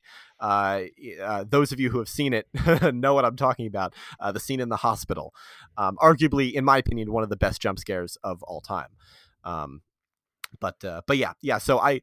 I, I, I don't know if I'm ever gonna watch the rest of the series. Um, it's it's li- like a lot of other ones that I haven't seen that I, I just I, I've just heard such bad things about some of them and middling things about others that I really have no, not much motivation to watch it. Um, but you know, I'm watching I'm watching all of Friday the Thirteenth right now, so who knows? Um, regardless, my number three is uh, Alien, the Alien franchise. Um, I'm I, I guess I'm going to pull the, the trump card here. oh yeah, yeah, yeah. All right, great, great. So I guess we're we're over to your number three. Oh yeah, all right. So my number three is uh, a franchise we're here to talk about today. It's going to be the Scream franchise. Ah, and I will trump that. Figured that was coming. yeah. Uh, all right, on to number two. On to number two. Uh, my number two is the Evil Dead series. Hmm. Uh, Not that will making my list, uh, but a good choice. Yeah. Yeah. Uh, that'll be uh, Sam Raimi's uh, original three films. And I'm also counting, um, I have not seen the, the uh, remake uh, from 2013, so I can't in good conscience include that, but I can include Ash versus Evil Dead, the Starz series that ran for three seasons. Um, have you seen that? Uh, I've seen the first season of it. It's just Mhm. I, I have this like brain issue where I watch the first seasons of shows, and then if it's not like shoved down my throat, it's time to come back. That I just like don't come back because there's always new stuff. It's hard Right. to go watch like Ash vs. the Evil Dead season two when I'm like, oh my god, I have to watch Yellowjackets or Station 11 Mhm. It's just and it's unending. So uh, no, I have not seen the the sequel seasons, though I gather they're Yeah. better than the first season. so much better. Season two, especially, is is probably the best. It it gets so ridiculous. They go back in time to the events of the first two films, and it's like, I mean, uh, you know, I was talking about the attention to detail with Saw. Ash versus Evil Dead is like, nope, we don't care about the timeline. We could do whatever the fuck we want, and it's awesome. Um, but regardless, uh, the Evil Dead franchise, uh, in in general, I really really love. a couple years ago, I it was in the summer. I didn't, I wasn't working yet, and I was bored, and so I sat down and I watched all of the Evil Dead movies in a row: Evil Dead, Evil Dead Two, and Army of Darkness. And then I walked down to my dad's office down the street, and I told him what I had done, and he said, "You should have asked me first. Um, but uh, yeah, so uh, the Evil Dead series, I really like them. I like most people think that the second one is better. It's basically a uh, just a, a, a, remake of, of of the first one, um, but I think it's it's just the right l- amounts of just ridiculous and crazy and what the fuckness. Especially the third one when he goes back in time uh, to the uh, medieval period. Uh, they can really just you know sort of uh, play in the medieval sandbox and do whatever they want with the factors that they had at the at the beginning. You know, there are a lot of contrivances here uh, because of, of of course they're going to be when you have a horror. Uh, you know, the movie that um, one of the movies that pioneered the whole cabin in the woods concept, and then you bring it back to the 1500s in the in the the next uh, installment you know it's it's not a lot is going to make sense and it, it doesn't really matter if it doesn't. Um, ash versus evil dead as well is just is just so much fun. Uh, you know it's it's bruce campbell letting uh, basically letting him do what he does best i think. Um, I, I haven't seen a ton of his movies um, but you know he uh he he is this is the perfect character for him i think uh he did another movie that i have weirdly seen called my name is bruce have you seen this one bernard I know of it. I've not seen Mhm. it. Yeah, uh, it's basically Bruce Campbell playing Bruce Campbell, who played, um, I believe he like it's it's a fictionalized version of him. So he played a character like Ash, and then he goes to a town, and supernatural stuff starts happening. So he has to, you know, he has to uh, he has to become his character in order to to to defeat this. Um, did this did this come bef- before or after JCVD? Uh, my name that can be solved by a quick Google search. I, I just asked, Are, are you familiar with JCVD? Uh, not not fully familiar. No. It's the same. It's the same rough concept, but with Jean Claude Van Damme playing an Mhm. arch version of himself, uh, who's then pulled in to have to save the day in a hostage crisis. It's actually quite good, and I certainly don't think that Jean Claude Van Damme is a good actor usually, but that that's Right. good. And they they made a spin off show that on Amazon that I don't think got picked up to series, or maybe it got one season that was I, I watched nowhere near as good, but that. yeah. Um, Back in the day when my- we got our pilots, but right. my name is Bruce. Came out the year before JCVD. wow, oh so. JCVD is the ripoff. Damn it. Yeah. um, but yeah, yeah, yeah. You know, just just ev- everything about this franchise um is, is just absolutely ridiculous, and that's how I that's how I love my horror franchises for the most part. Um, so yeah. So my uh, number two I'm up to is also the Dead series, but the Romero Dead series. Ah. Um, I I like zombies. I like zombie stories. I think they're effective. Uh, this is going to be the George A. Romero Night of the Living Dead, Dawn of the Dead, Day of the Dead. I guess technically Land of the Dead and Diary of the Dead and Survival of the Dead are all part of this series and uh, across the board quite bad. I think they're making two more because they're like unproduced scripts that he had finished, and they're going to try to have somebody else come in and make them, which I think would be wonderful because George Romero is is great. Uh, the first three in the series, I, I think Dawn is probably the best of the series. I think all three of the of the originals are special in their own way. I think that they do the thing that horror can can be effectively deployed to do as social commentary extraordinarily well. I think on racial, gender, and economic issues, Romero is uh, uncannily ahead of his time. To think that the storytelling that happens about you know race and, and othering in Night of the Living Dead in 1968 is incredibly impressive. I mean, the he was so ahead of the tide of the consumerism wave of the 80s and the sort of Reagan America cycle with Dawn of the Dead in 78, which is set in a fucking shopping mall. I mean, it Mhm. is it is incredibly good. Day is also good, though perhaps a little less, you know, worldly and smart. It still has, it still deals with issues. I just think that, you know, it, I'm not saying everything needs to be uh, the Babadook and a serious-minded um, analysis of of you know of of an important issue. I don't think everything needs to be Midsommar or you know an Eggers movie or something like that. But I think Romero really hits the sweet spot of social commentary and the fun of what a horror movie can be. I, I we, look, we talked about Scream Five, and one of the riffs in Scream Five is our horror doesn't need to be pretentious. There's supposed to be something fun about it. And I think Romero is someone who understands that balance extraordinarily well, especially early in his career. So I, I think that I even think the the bad later dead movies are worth watching. Maybe not the found footage one. That one is particularly awful, but the you know the the Land of the Dead where like did like evil Dennis Hopper like runs a city in the middle of like a zombie horde. Uh, I think it's it's it's at least has some merit to consider. So uh yeah, the Dead series or the Night of the Living Dead series is going to be my number 2 entry here. Mm, yeah, um, I haven't seen nearly enough of them to put it to to be able to put it on my list. Um, but you know, the first one is just so so I um iconic. That's I I think actually think that's the only one I've seen. Um, this is a this is a series that I would maybe I wouldn't watch all of them uh, in in in one in one go, but I would I would. Um, this is probably one of the ones that I would be more inclined to dedicating myself to as opposed to some of the other ones, especially those in my honorable mentions. I think Dawn is the single best movie we've talked about today Mhm. that I, I don't think you've seen. I that that's if there's one one thought for you know critic to critic friend here uh, that I Mhm. think you should watch. It's Dawn of the Dead. That is Excellent. that is a very special movie. Hell, even the Sny- I, I hate Zack Snyder, but the Zack Snyder version is, is kind of good too. It it misses the point in some important ways, but it I think it's it's his best movie. Also, Yeah, yeah. Um, so yeah, uh, my number one is one that has been that, that that as Bernard mentioned, we are here to talk about today, and that is the Scream franchise. Um, I love, love, love it. Uh, I I even have some love in my heart for Scream Three, despite it doing not a lot of stuff right. But there were a lot of, uh, you know, admittedly, there were a lot of factors that were against it. You know, in, in real world behind the scenes and such. Um, and and I, I I really think it does a fine job with what it was given. Um, you know, just we we talked about it a lot at the, at the top of the show, but just the meta ness, the fact that it keeps up with the genre, and then the genre kept up with it after the first Scream was was was released. I just think it's it's the first film is is absolutely genius on many levels, um, and uh, and and and the sequels have have their own merits, even three. Uh, so yeah. Uh, and my number one is going. I agree with you on everything you said, and obviously we've sang the praises of, of Scream plenty today. Uh, mm-hmm. My number one is going to be the Alien series. I, I think that Alien is one of the greatest horror movies ever made, one of the greatest slasher movies ever made. I know it's also a sci-fi movie, but whatever, it's my list. Uh, I understand that Aliens is probably not a horror movie, but I get to count it. It's part of the franchise. So oh. Aliens. So I get I get one of the greatest action movies ever made as part of my number one pick.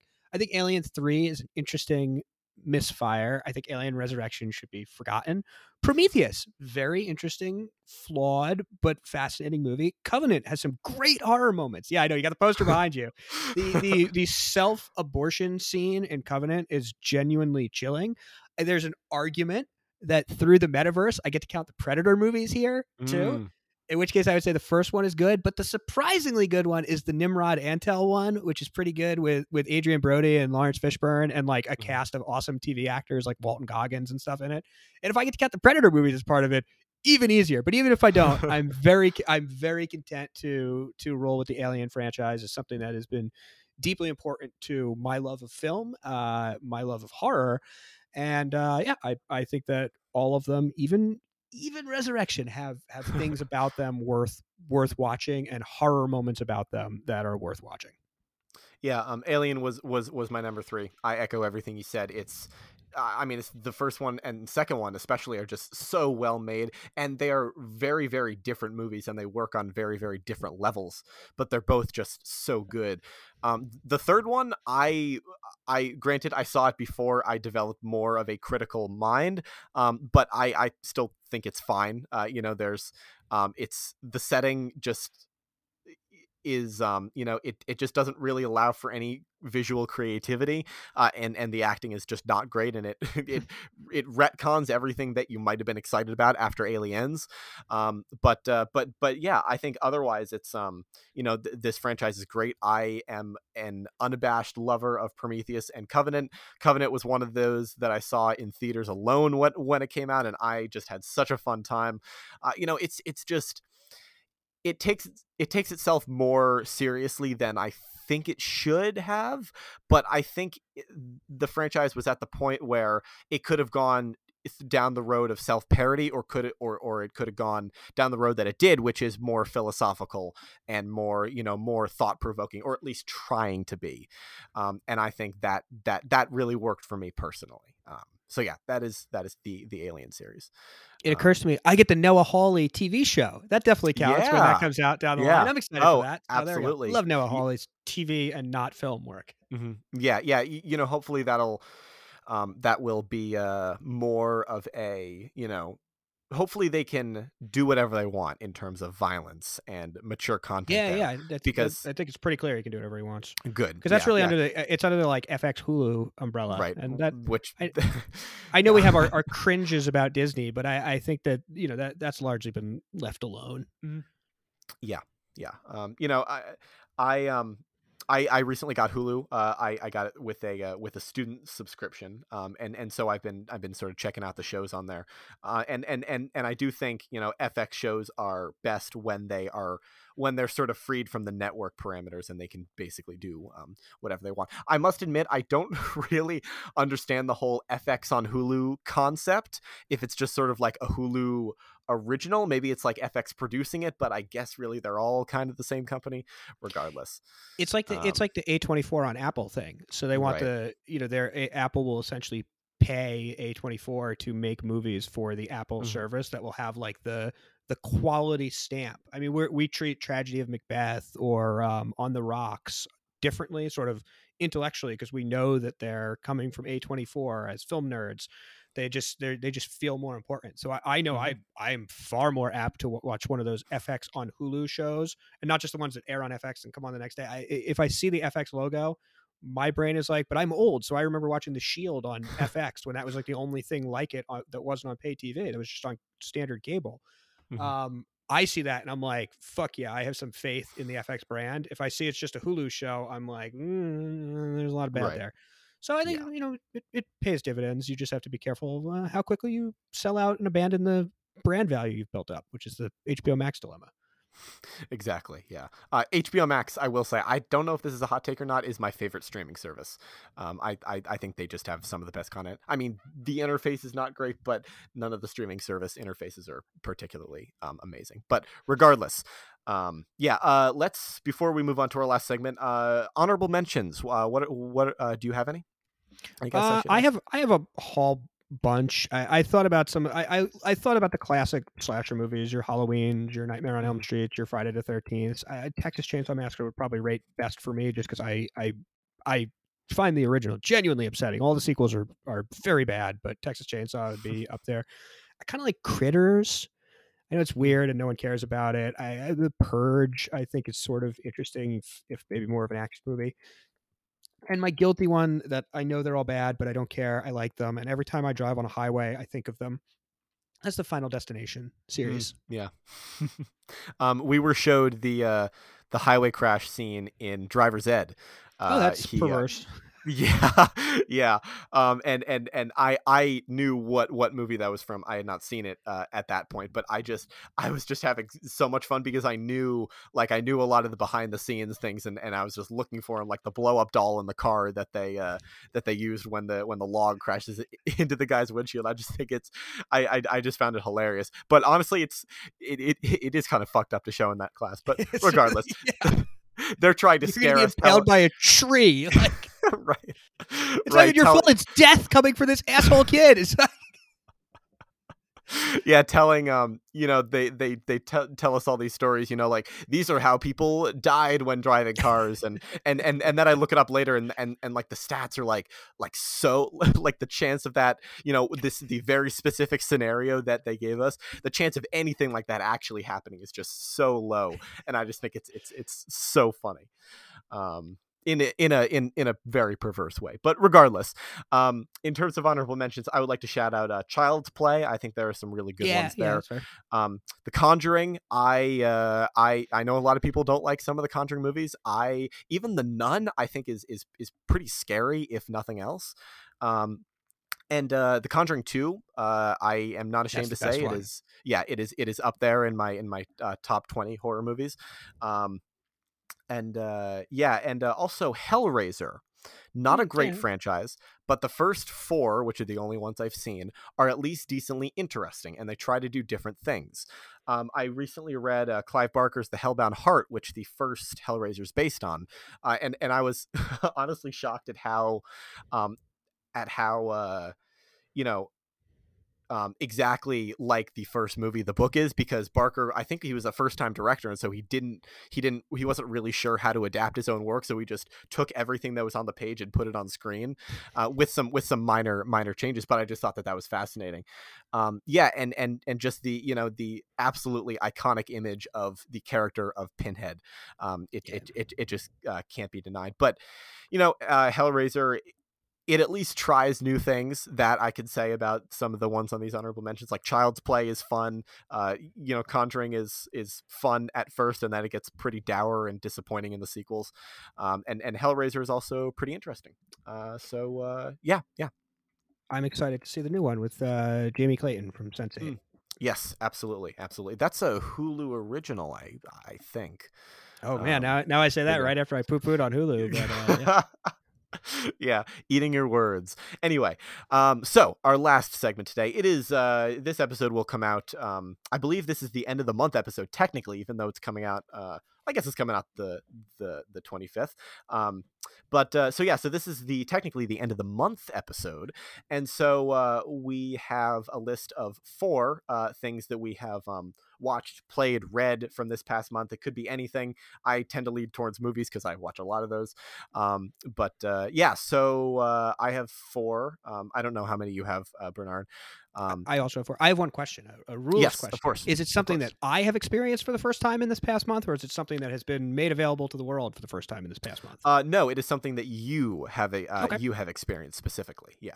Um, so uh, yeah, yeah. Why don't you why don't you start off since I started off with the with the list? Sure. Uh, the first one I'll say, I, I will go with a video game here. Um, I don't really have time for video games much these days, but uh, I did play a 2D side scroller called, and I don't even know how to pronounce this, Kaze, Kaze, K A Z A, or K A Z E, sorry, and the Wild Masks. Uh, it's I, I I I miss old fashioned side scrollers like when I was growing up, this sort of Mario Sonic esque games, and I'm simply not dexterous enough for the Super Meat Boy hardcore versions, Cuphead hardcore versions of these. I found this one to be like the perfectly pleasant mix of something that is legitimately challenging, more challenging than a Mario game, but you know, uh, approachable and not something that you need to play the same level, you know, 800 times in a row to make any progress. So I the artwork is is quite wonderful. Uh, this is a this is a good game. It's I I really enjoyed it. Mm-hmm. Excellent, excellent. Um, I, I've never been a, a big video gamer. Uh, you know, it, I, um, I, I, I just never got into it when I was younger. But I did recently play. Um, recently, is in the last uh, year or so, uh, The Last of Us and its sequel. I, I'm I al- almost finished playing that. It's the sequel's so long. Um, but uh, but but yeah, yeah. So I haven't had too much experience with video games. But my friend had me play Last of Us uh, because it was a very cinematic game, and he thought that would appeal to me, and it did. Um, It's a good game, anyway, and I think I think the show's going to it be is. Yes, absolutely. You know, 10 episodes. I think it's one of the most expensive shows HBO's ever done. Um, you know, great cast. I, I, I talk about that more, self plug, more on the next week's episode of Most Anticipated of 2022. Ah, there we Um. Yes. So my first uh, one is Fargo, the Coen Brothers film that I watched for the first time. Oh, uh, welcome to the party. Yeah, I know. Um, I uh, have been wondering about this movie ever since I saw a snow globe that my dad has downstairs. That is uh, the scene in the film where the guy gets shot and falls in the snow. Uh, I and then I watched Tucker and Dale with my dad, and I said, uh, "Where would anyone get the idea of putting a body through a wood chipper?" And and my dad said, "Well, the Coen brothers." um, so yes, so I am working my way through some of the classics that I have not seen, which is, as I look at the list, a lot. Um, but uh, yeah, Fargo, I re- I recently watched for the first time. Uh, I was dying when the characters opened their mouths and the accents spurred spurred forth. And I was talking with my dad yesterday, and he said that one of his um, one of his siblings just uh, came back recently from that area, and he said that's not a parody. That's how people there talk, and I I think that's so incredible. Um, you know, just uh, Frances McDormand is great. Steve Steve Buscemi is awesome, uh, and it's uh, and uh, William H Macy too. William H. and- Macy, yeah. yeah yeah uh, it's just it's just such such a fun movie and now i i totally get um i i i, I totally get the hype um you know the uh you know just the um just the the opening shot uh that, that that's just white and then we sort of get into the like into the snow. It's it's a perfect indicator of what you can expect because if you know anything about the movie you know that the snow is not going to stay white. It is going to be stained with something very brightly colored. Uh, and and and i just think that you know knowing maybe me knowing what i know enhanced my experience knowing how violent it was going to be. I guess maybe uh, that sort of toned down the surprise factor a little bit when all these characters are getting shot. Um, but i just think it's it's it's great and i had a really fun time with it so Oh, love the Coens. um, my my second recommendation will be a, a TV show that I just finished. Uh, it is on HBO Max, not HBO, uh, called Station Eleven. And Station Eleven is about a pandemic that uh, kills ninety nine point nine percent of life on the planet, uh, and then the sort of world after. And it is told in I, hate to say in a lost esque structure, but it's the easiest way to explain it. That tells of the time before the pandemic, the time during the pandemic, and then a time 20 years later, focused on a traveling troupe of Shakespearean actors in the post apocalyptic world. And this is not the sort of um, Walking Dead misery grind that apocalyptic shows are. I think it's far more heartfelt. It's moving. I, I think there's real character dynamic and texture that is is incredibly impressive.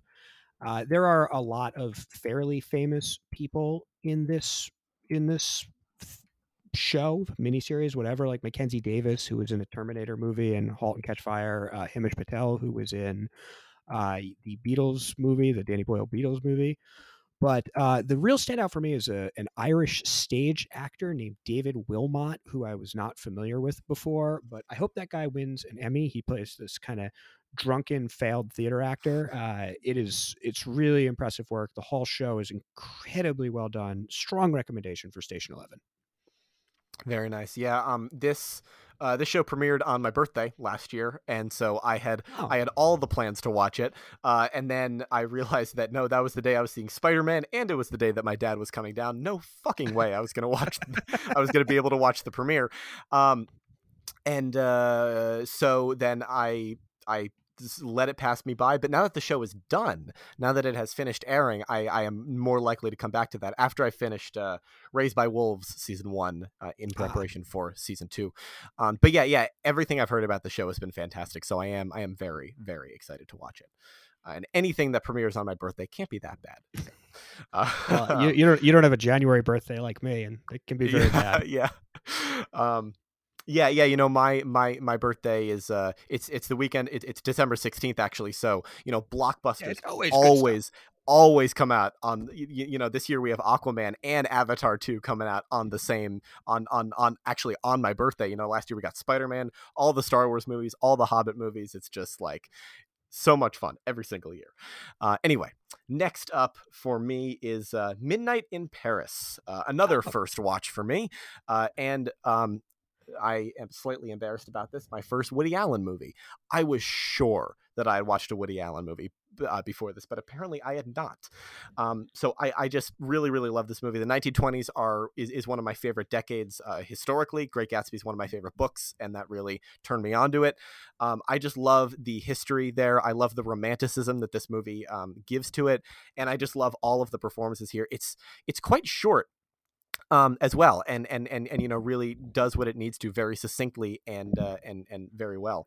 Um, and uh, yeah, yeah, Owen Wilson's great. Uh, just all of these uh, historical figures popping up, you know, played by well-known actors: Corey Stoll, Hemingway. Um, uh, Kathy Hiddleston. Bates Gloria Steinem, Hiddleston as yeah. F. Scott Fitzgerald uh, p- pops up for like a cumulative, uh, cumulative like three minutes in this movie, but uh, it's it's it's great regardless. Um, so yeah, and and you know the message also really spoke to me. You know, I've thought a lot about what it would have been like for me if I had been born at another time or lived in the past, and this movie's message about you know sort of living in the moment, appreciating where you are, and loving that the time you have is just it it really spoke to me in that sense. So. I think that's a fun poll. It's actually it, it is my favorite Woody Allen movie uh, as well. Mm-hmm. Um, I, though I guess he, he's like Bruno, and we're not allowed to talk about him. but um, uh, my number three is going to be uh, I guess we're going A twenty four heavy today. It's going to be a, a, an A twenty four movie uh, about a porn star who goes home uh, and you know basically fucks with the lives of everyone in the town where he came from, called Red Rocket and I, don't know why. I, think probably it's because I, I know of Simon Rex when he was like an MTV VJ, because again, old person. Uh, it's just the notion of him giving a, an awards caliber performance was not something that I could wrap my brain around. I quite like the previous efforts from from this director, which include Tangerine and the Florida Project, uh, which are really excellent movies that shine a light on places in society that are perhaps not always emphasized. In, in those cases, trans sex workers in LA and uh, a hotel where very poor families live. Uh, in you know Florida, like down the street from Disneyland, it's meant to really show the dichotomy of all these people coming into town to spend a bunch of money on you know pins like Mickey Mouse pins, you know next door to to hotels that have like three kids in a room, and uh, he he's just such a, a smart, seasoned, nuanced filmmaker in the way he he brings things together. He has such a grasp of tone and comedy for how to make. I mean, this this the Simon Rex character in this movie is a piece of shit, and he manages to make this this compelling character driven story about how this guy makes his own disaster. It's it's just it's so funny it's so specific in a lot of the details both of small town life and of sex work that i just i i, I found it genuinely fascinating utterly hilarious and uh, I, I would recommend that if you're one of the people who was offended by licorice pizza you should definitely never ever watch red rocket. Yeah um this is another one that I left uh, New York uh, City right before uh, th- th- uh, a lot of these screenings started. So I did not I did not have the chance to see it yet, but I've heard wonderful things about it. So I may I may um, get to it soon, uh, especially when it goes on demand. Um, my next one, I'm going to cheat a little bit. I'm going to do two, but they are very closely intertwined. That is Death to 2020 and Death to 2021. Uh, two uh, Netflix specials released in 2020 and 21, respectively, uh, at the very end of the year uh, by Charlie. Uh, is it Booker or Brooker? It's one of those. Um, the Black Mirror guy. The Black Mirror guy. There we go. um, and it's basically a satirical documentary about what happened in the last year. Uh, I like these. I, I think they were, you know, they weren't like you roll on the floor laughing hilarious, um, but uh, there was a lot of um, you know th- th- there are just some some great running jokes. One that i particularly liked is uh, the the increasingly decaying state of joe biden uh, i thought was was was great. Um, and uh, just the the the cast that they got for these you know in the first one we got samuel l. Jackson uh, hugh grant lisa kudrow like kumail nanjiani. They all do like they all do great work especially in the sequel. A lot of them come back. Um, and I'm not saying that I want more of these because more of these would connote that the world is equally shitty and terrible, but like I wouldn't mind getting more of these, even in like good years. I mean, there's always stuff that's happening in the world to make fun of, um, and and and I just think that there's a lot of great comedic talent um, in writing and in acting uh, on on on display here. So I'm totally with you. These things get a lot of shade on like you know asshole film Twitter, and I'm mm-hmm. not sure why because I think they're really funny, and I think the actors that you mentioned Hugh Grant, I, I think yeah. Cristin Milioti is also incredibly funny. Mm-hmm. In these are really doing some, you know, it's a little arch, but are really yeah. doing some like interesting farcical work. I, I just I, I'm totally with you. I think these, this is a good this is a good rec, and I think mm-hmm. both these are worth watching. Yeah, absolutely. Uh, my last rack, I've already shilled for "Come On, Come On," which is my my dearly beloved, and I, I I'm going to shill for one that everyone missed. I'm thinking about saying the worst person in the world, but that that doesn't come out for a couple of weeks. For I uh, just got audiences. a just got a screener for that. Actually, I will be watching oh, that soon. Yeah, it's so good. um, but uh, you know, so I I don't want to shill for that because that that you know you'll someone else can shill for that in three weeks when it's actually coming out. I will I will bring up a movie that flopped miserably in theaters when it was released this fall. I think it's quite masterful. I, I, I watched it again two nights ago, and I was equally taken as I was when I saw it in theaters. And that's the Last Duel. Mm. I think the Last Duel is number one. Uh, they you know they say this, but they don't make movies that way anymore. They don't. Movies don't look like Ridley Scott epics anymore because everything is done with fucking CGI and on green screens and you know at Pinewood Studios in Atlanta and Ridley Scott goes out in the field. This this is an 83 year old man who he recently gave an interview and said he drinks a bottle of wine every night. He can't do two because then he's a little sluggish the next day. What a hero! And he, uh, 83 years old, is out there in the shit and the mud with people building these like fake medieval villages for him to to stage his 14th century France legal slash epic film man, it's awesome. It is it's a story that tells the perspective of a rape, which I know sounds like a very unwatchable topic, and I think part of the reason why it performed so terribly at the box office. But I think, uh, look, they they Jodie Comer has spoken a lot about the ways they try to make it, a, you know, not in any way a, a, a titillating scene, but rather mm. a sort of serious investigation of perspective and memory. And they tell the story of this from the perspective of Jodie Comer's husband, played by Matt Damon, Jodie Comer's rapist, played by Adam Driver, and Jodie Comer herself and her perspective. And it is it's so smart in the subtleties. They they they it's elevated on subsequent re-watches by the ways scenes are shown from different people's perspectives, the way memory is different. You know, one one example sees a in the Damon version, he reaches out for a handshake first and gives a speech of reconciliation with Adam Driver. In the Driver version, he reaches out first and gives the speech of reconciliation. And in the Comer version, they're both apprehensive. Nobody wants to shake hands. A different dude gives the speech of reconciliation. And that's kind of an obvious example. There are far more subtle, nuanced ones throughout. I'll also say that Ben Affleck is absolutely incredible, giving one of the weirdest, like, it it is as he is he is like a dude from Boston as a French feudal lord. Come take and, t- take your pets off. Yeah, when, when, when he tells Adam Driver like there, there's this serious issue of a lawsuit, and he's like, "Fuck this, come come come have a five way with me with all these court hookers." Uh, it's just it is an unbelievable like movie star performance that shows this sort of self awareness of of his image. It has all these great meta elements to the performance. I I, I don't think he's going to win anything, and if he does, it'll be for Tender Bar, which he's also good in. But uh, man, Ben Affleck is doing something incredible here. That guy is on like a little run these last couple of years mm-hmm. that is really special. The way back is good. Uh, he's great in Tender Bar. I I like our our Affleckissance that's yeah. going on here, and I, I think Last Duel is is the best performance of his career as well. So the Last Duel, it's on HBO Max now, which is why. Yes. I, I decided to talk about it. Uh, yes. Watch that, please. You you have no excuse not to watch it now. All those of you listening out there, um, yeah, I saw the Last Duel uh, opening weekend, and I was really disappointed to see it disappear from theaters after a couple weeks. Um, and and I, I went in knowing nothing. I had not seen any of the trailers, and I loved it. It, it was one of my favorite movies um, of the year, top uh, top ten. Um, yeah, it was it was it was fantastic. Uh, so yeah, I, I, echo everything you said. The performances are great. Uh, you know the the the Rashomon style, you know, uh, perspective things, especially the subtleties that I will really have to watch it again to really catch. Um, was was wonderful. Um, but uh, yeah, so my final recommendation is uh, a movie that I saw um, promoted as the wildest movie that Nicolas Cage has ever done uh, last year. This is Prisoners of the Ghostland, um, a movie set in uh, Samurai Town, which is could be post-apocalyptic. It might not be. who knows? And who cares?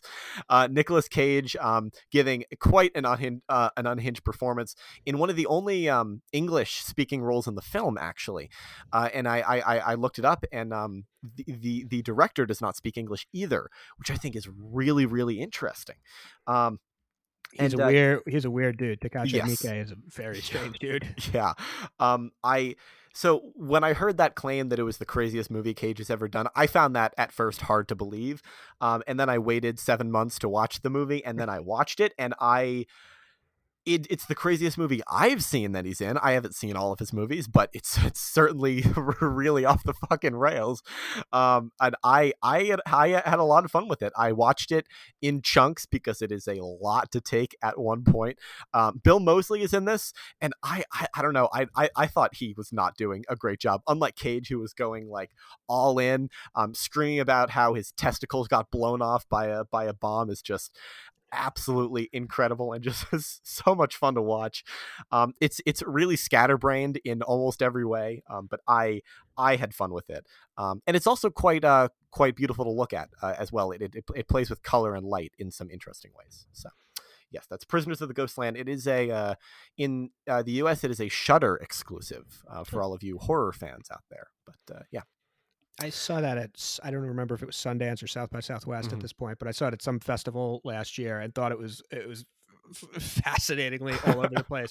But a lot of his movies are. I don't know if you've seen any anything else from him, but I think like Audition and Ichi the Killer and mm-hmm. uh, the original One Missed Call are all things that are are uh, very much worth picking out. Uh, Audition in particular, he's he's prolific. He's like eighty or ninety movies. Yeah. It's crazy. Yeah. Um. Yeah. So, uh, that was uh, episode nine of the Lenient Critic podcast. I can't believe I've been doing it for nine weeks. It's pretty cool. I'm pretty happy with how it's been going so far. And I want to thank you, Bernard, for joining me. Thank you very much. It has been a pleasure. Thank um, you. Before we, me. yes, so before we head out, is there anything that you would like to plug? In sure. fact, I know there is. uh, sure. Come follow me on Twitter at Oz on Movies. Come to theinventionofdreams.com where I do film writing and some interviews. And also uh, come listen to my podcast, which is called Final Review, which is available on all of the usual podcast aggregators. It's also Final Review Pod on Twitter. Uh, our gimmick is that we take a great movie, one of the sort of canonical films of cinema history, and we discuss it with a deep dive. But instead of it just being me and, and my buddy Andrew Claudio uh, talking about the movie, we break it down into categories. Each movie is evaluated across 10 categories and given a score which is meant to sort where it falls in the pantheon of great films. And we've we've found we've now done a number of these. We found that it's actually really working. So what it what it'll end up being, we we did um, Scream, the original last week. We're doing Do the Right Thing. Will be the most recent episode when this podcast comes out. Uh, and this week, I guess maybe i am not sure what the re- release plans are for us. I'll announce it. We're doing before midnight because it's my Ooh, birthday week that this is coming out on. so we're we're doing a concession to one of my very favorite movies. It's also Sundance, so it it themes for that. Uh, but what we do is we we take a movie and we affix these categories to it and say, you know, we'll take the director, we'll take the lead actor, the lead actress, the screenwriter, the cinematographer, the genre, the year it came out, and rank our five movies. So, Do the Right Thing's a 1989 movie. One of the categories is going to be 1989 movies, and it'll receive a score from one to five based on each category, and then we give our total scores. And you know, it's it, it we we try to have fun with it. It it is like this. It, it's meant to be positive. We're celebrating yeah. these movies, not not uh, lambasting them. So come listen to Final Review. Yes, uh, absolutely. Uh, Final Review has um, quickly become one of my favorite podcasts. Uh, my Latin teacher from uh, high school, who uh, I believe went to college with you, Bernard. We went right? to college together. Yeah, right. Uh, yep. he he reached out to me one day and said and said, yeah, my, my my my friend from college started this started this podcast, and I think you might like it. And I listened to it, and it, the podcast was just a couple weeks old at that point, and I fell in love with it. So yes, go to go to listen to Final Review.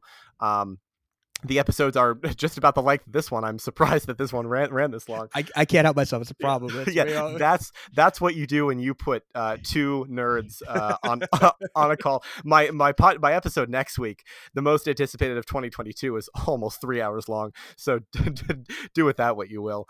Um, but uh, yeah. So uh, as for me, uh, this podcast is an offshoot of my website, The Lenient Critic, at thelenientcritic.com. Uh, I review movies and uh, shows, and I put the podcast on there as well. So if you want to check that out, that'd be very much appreciated.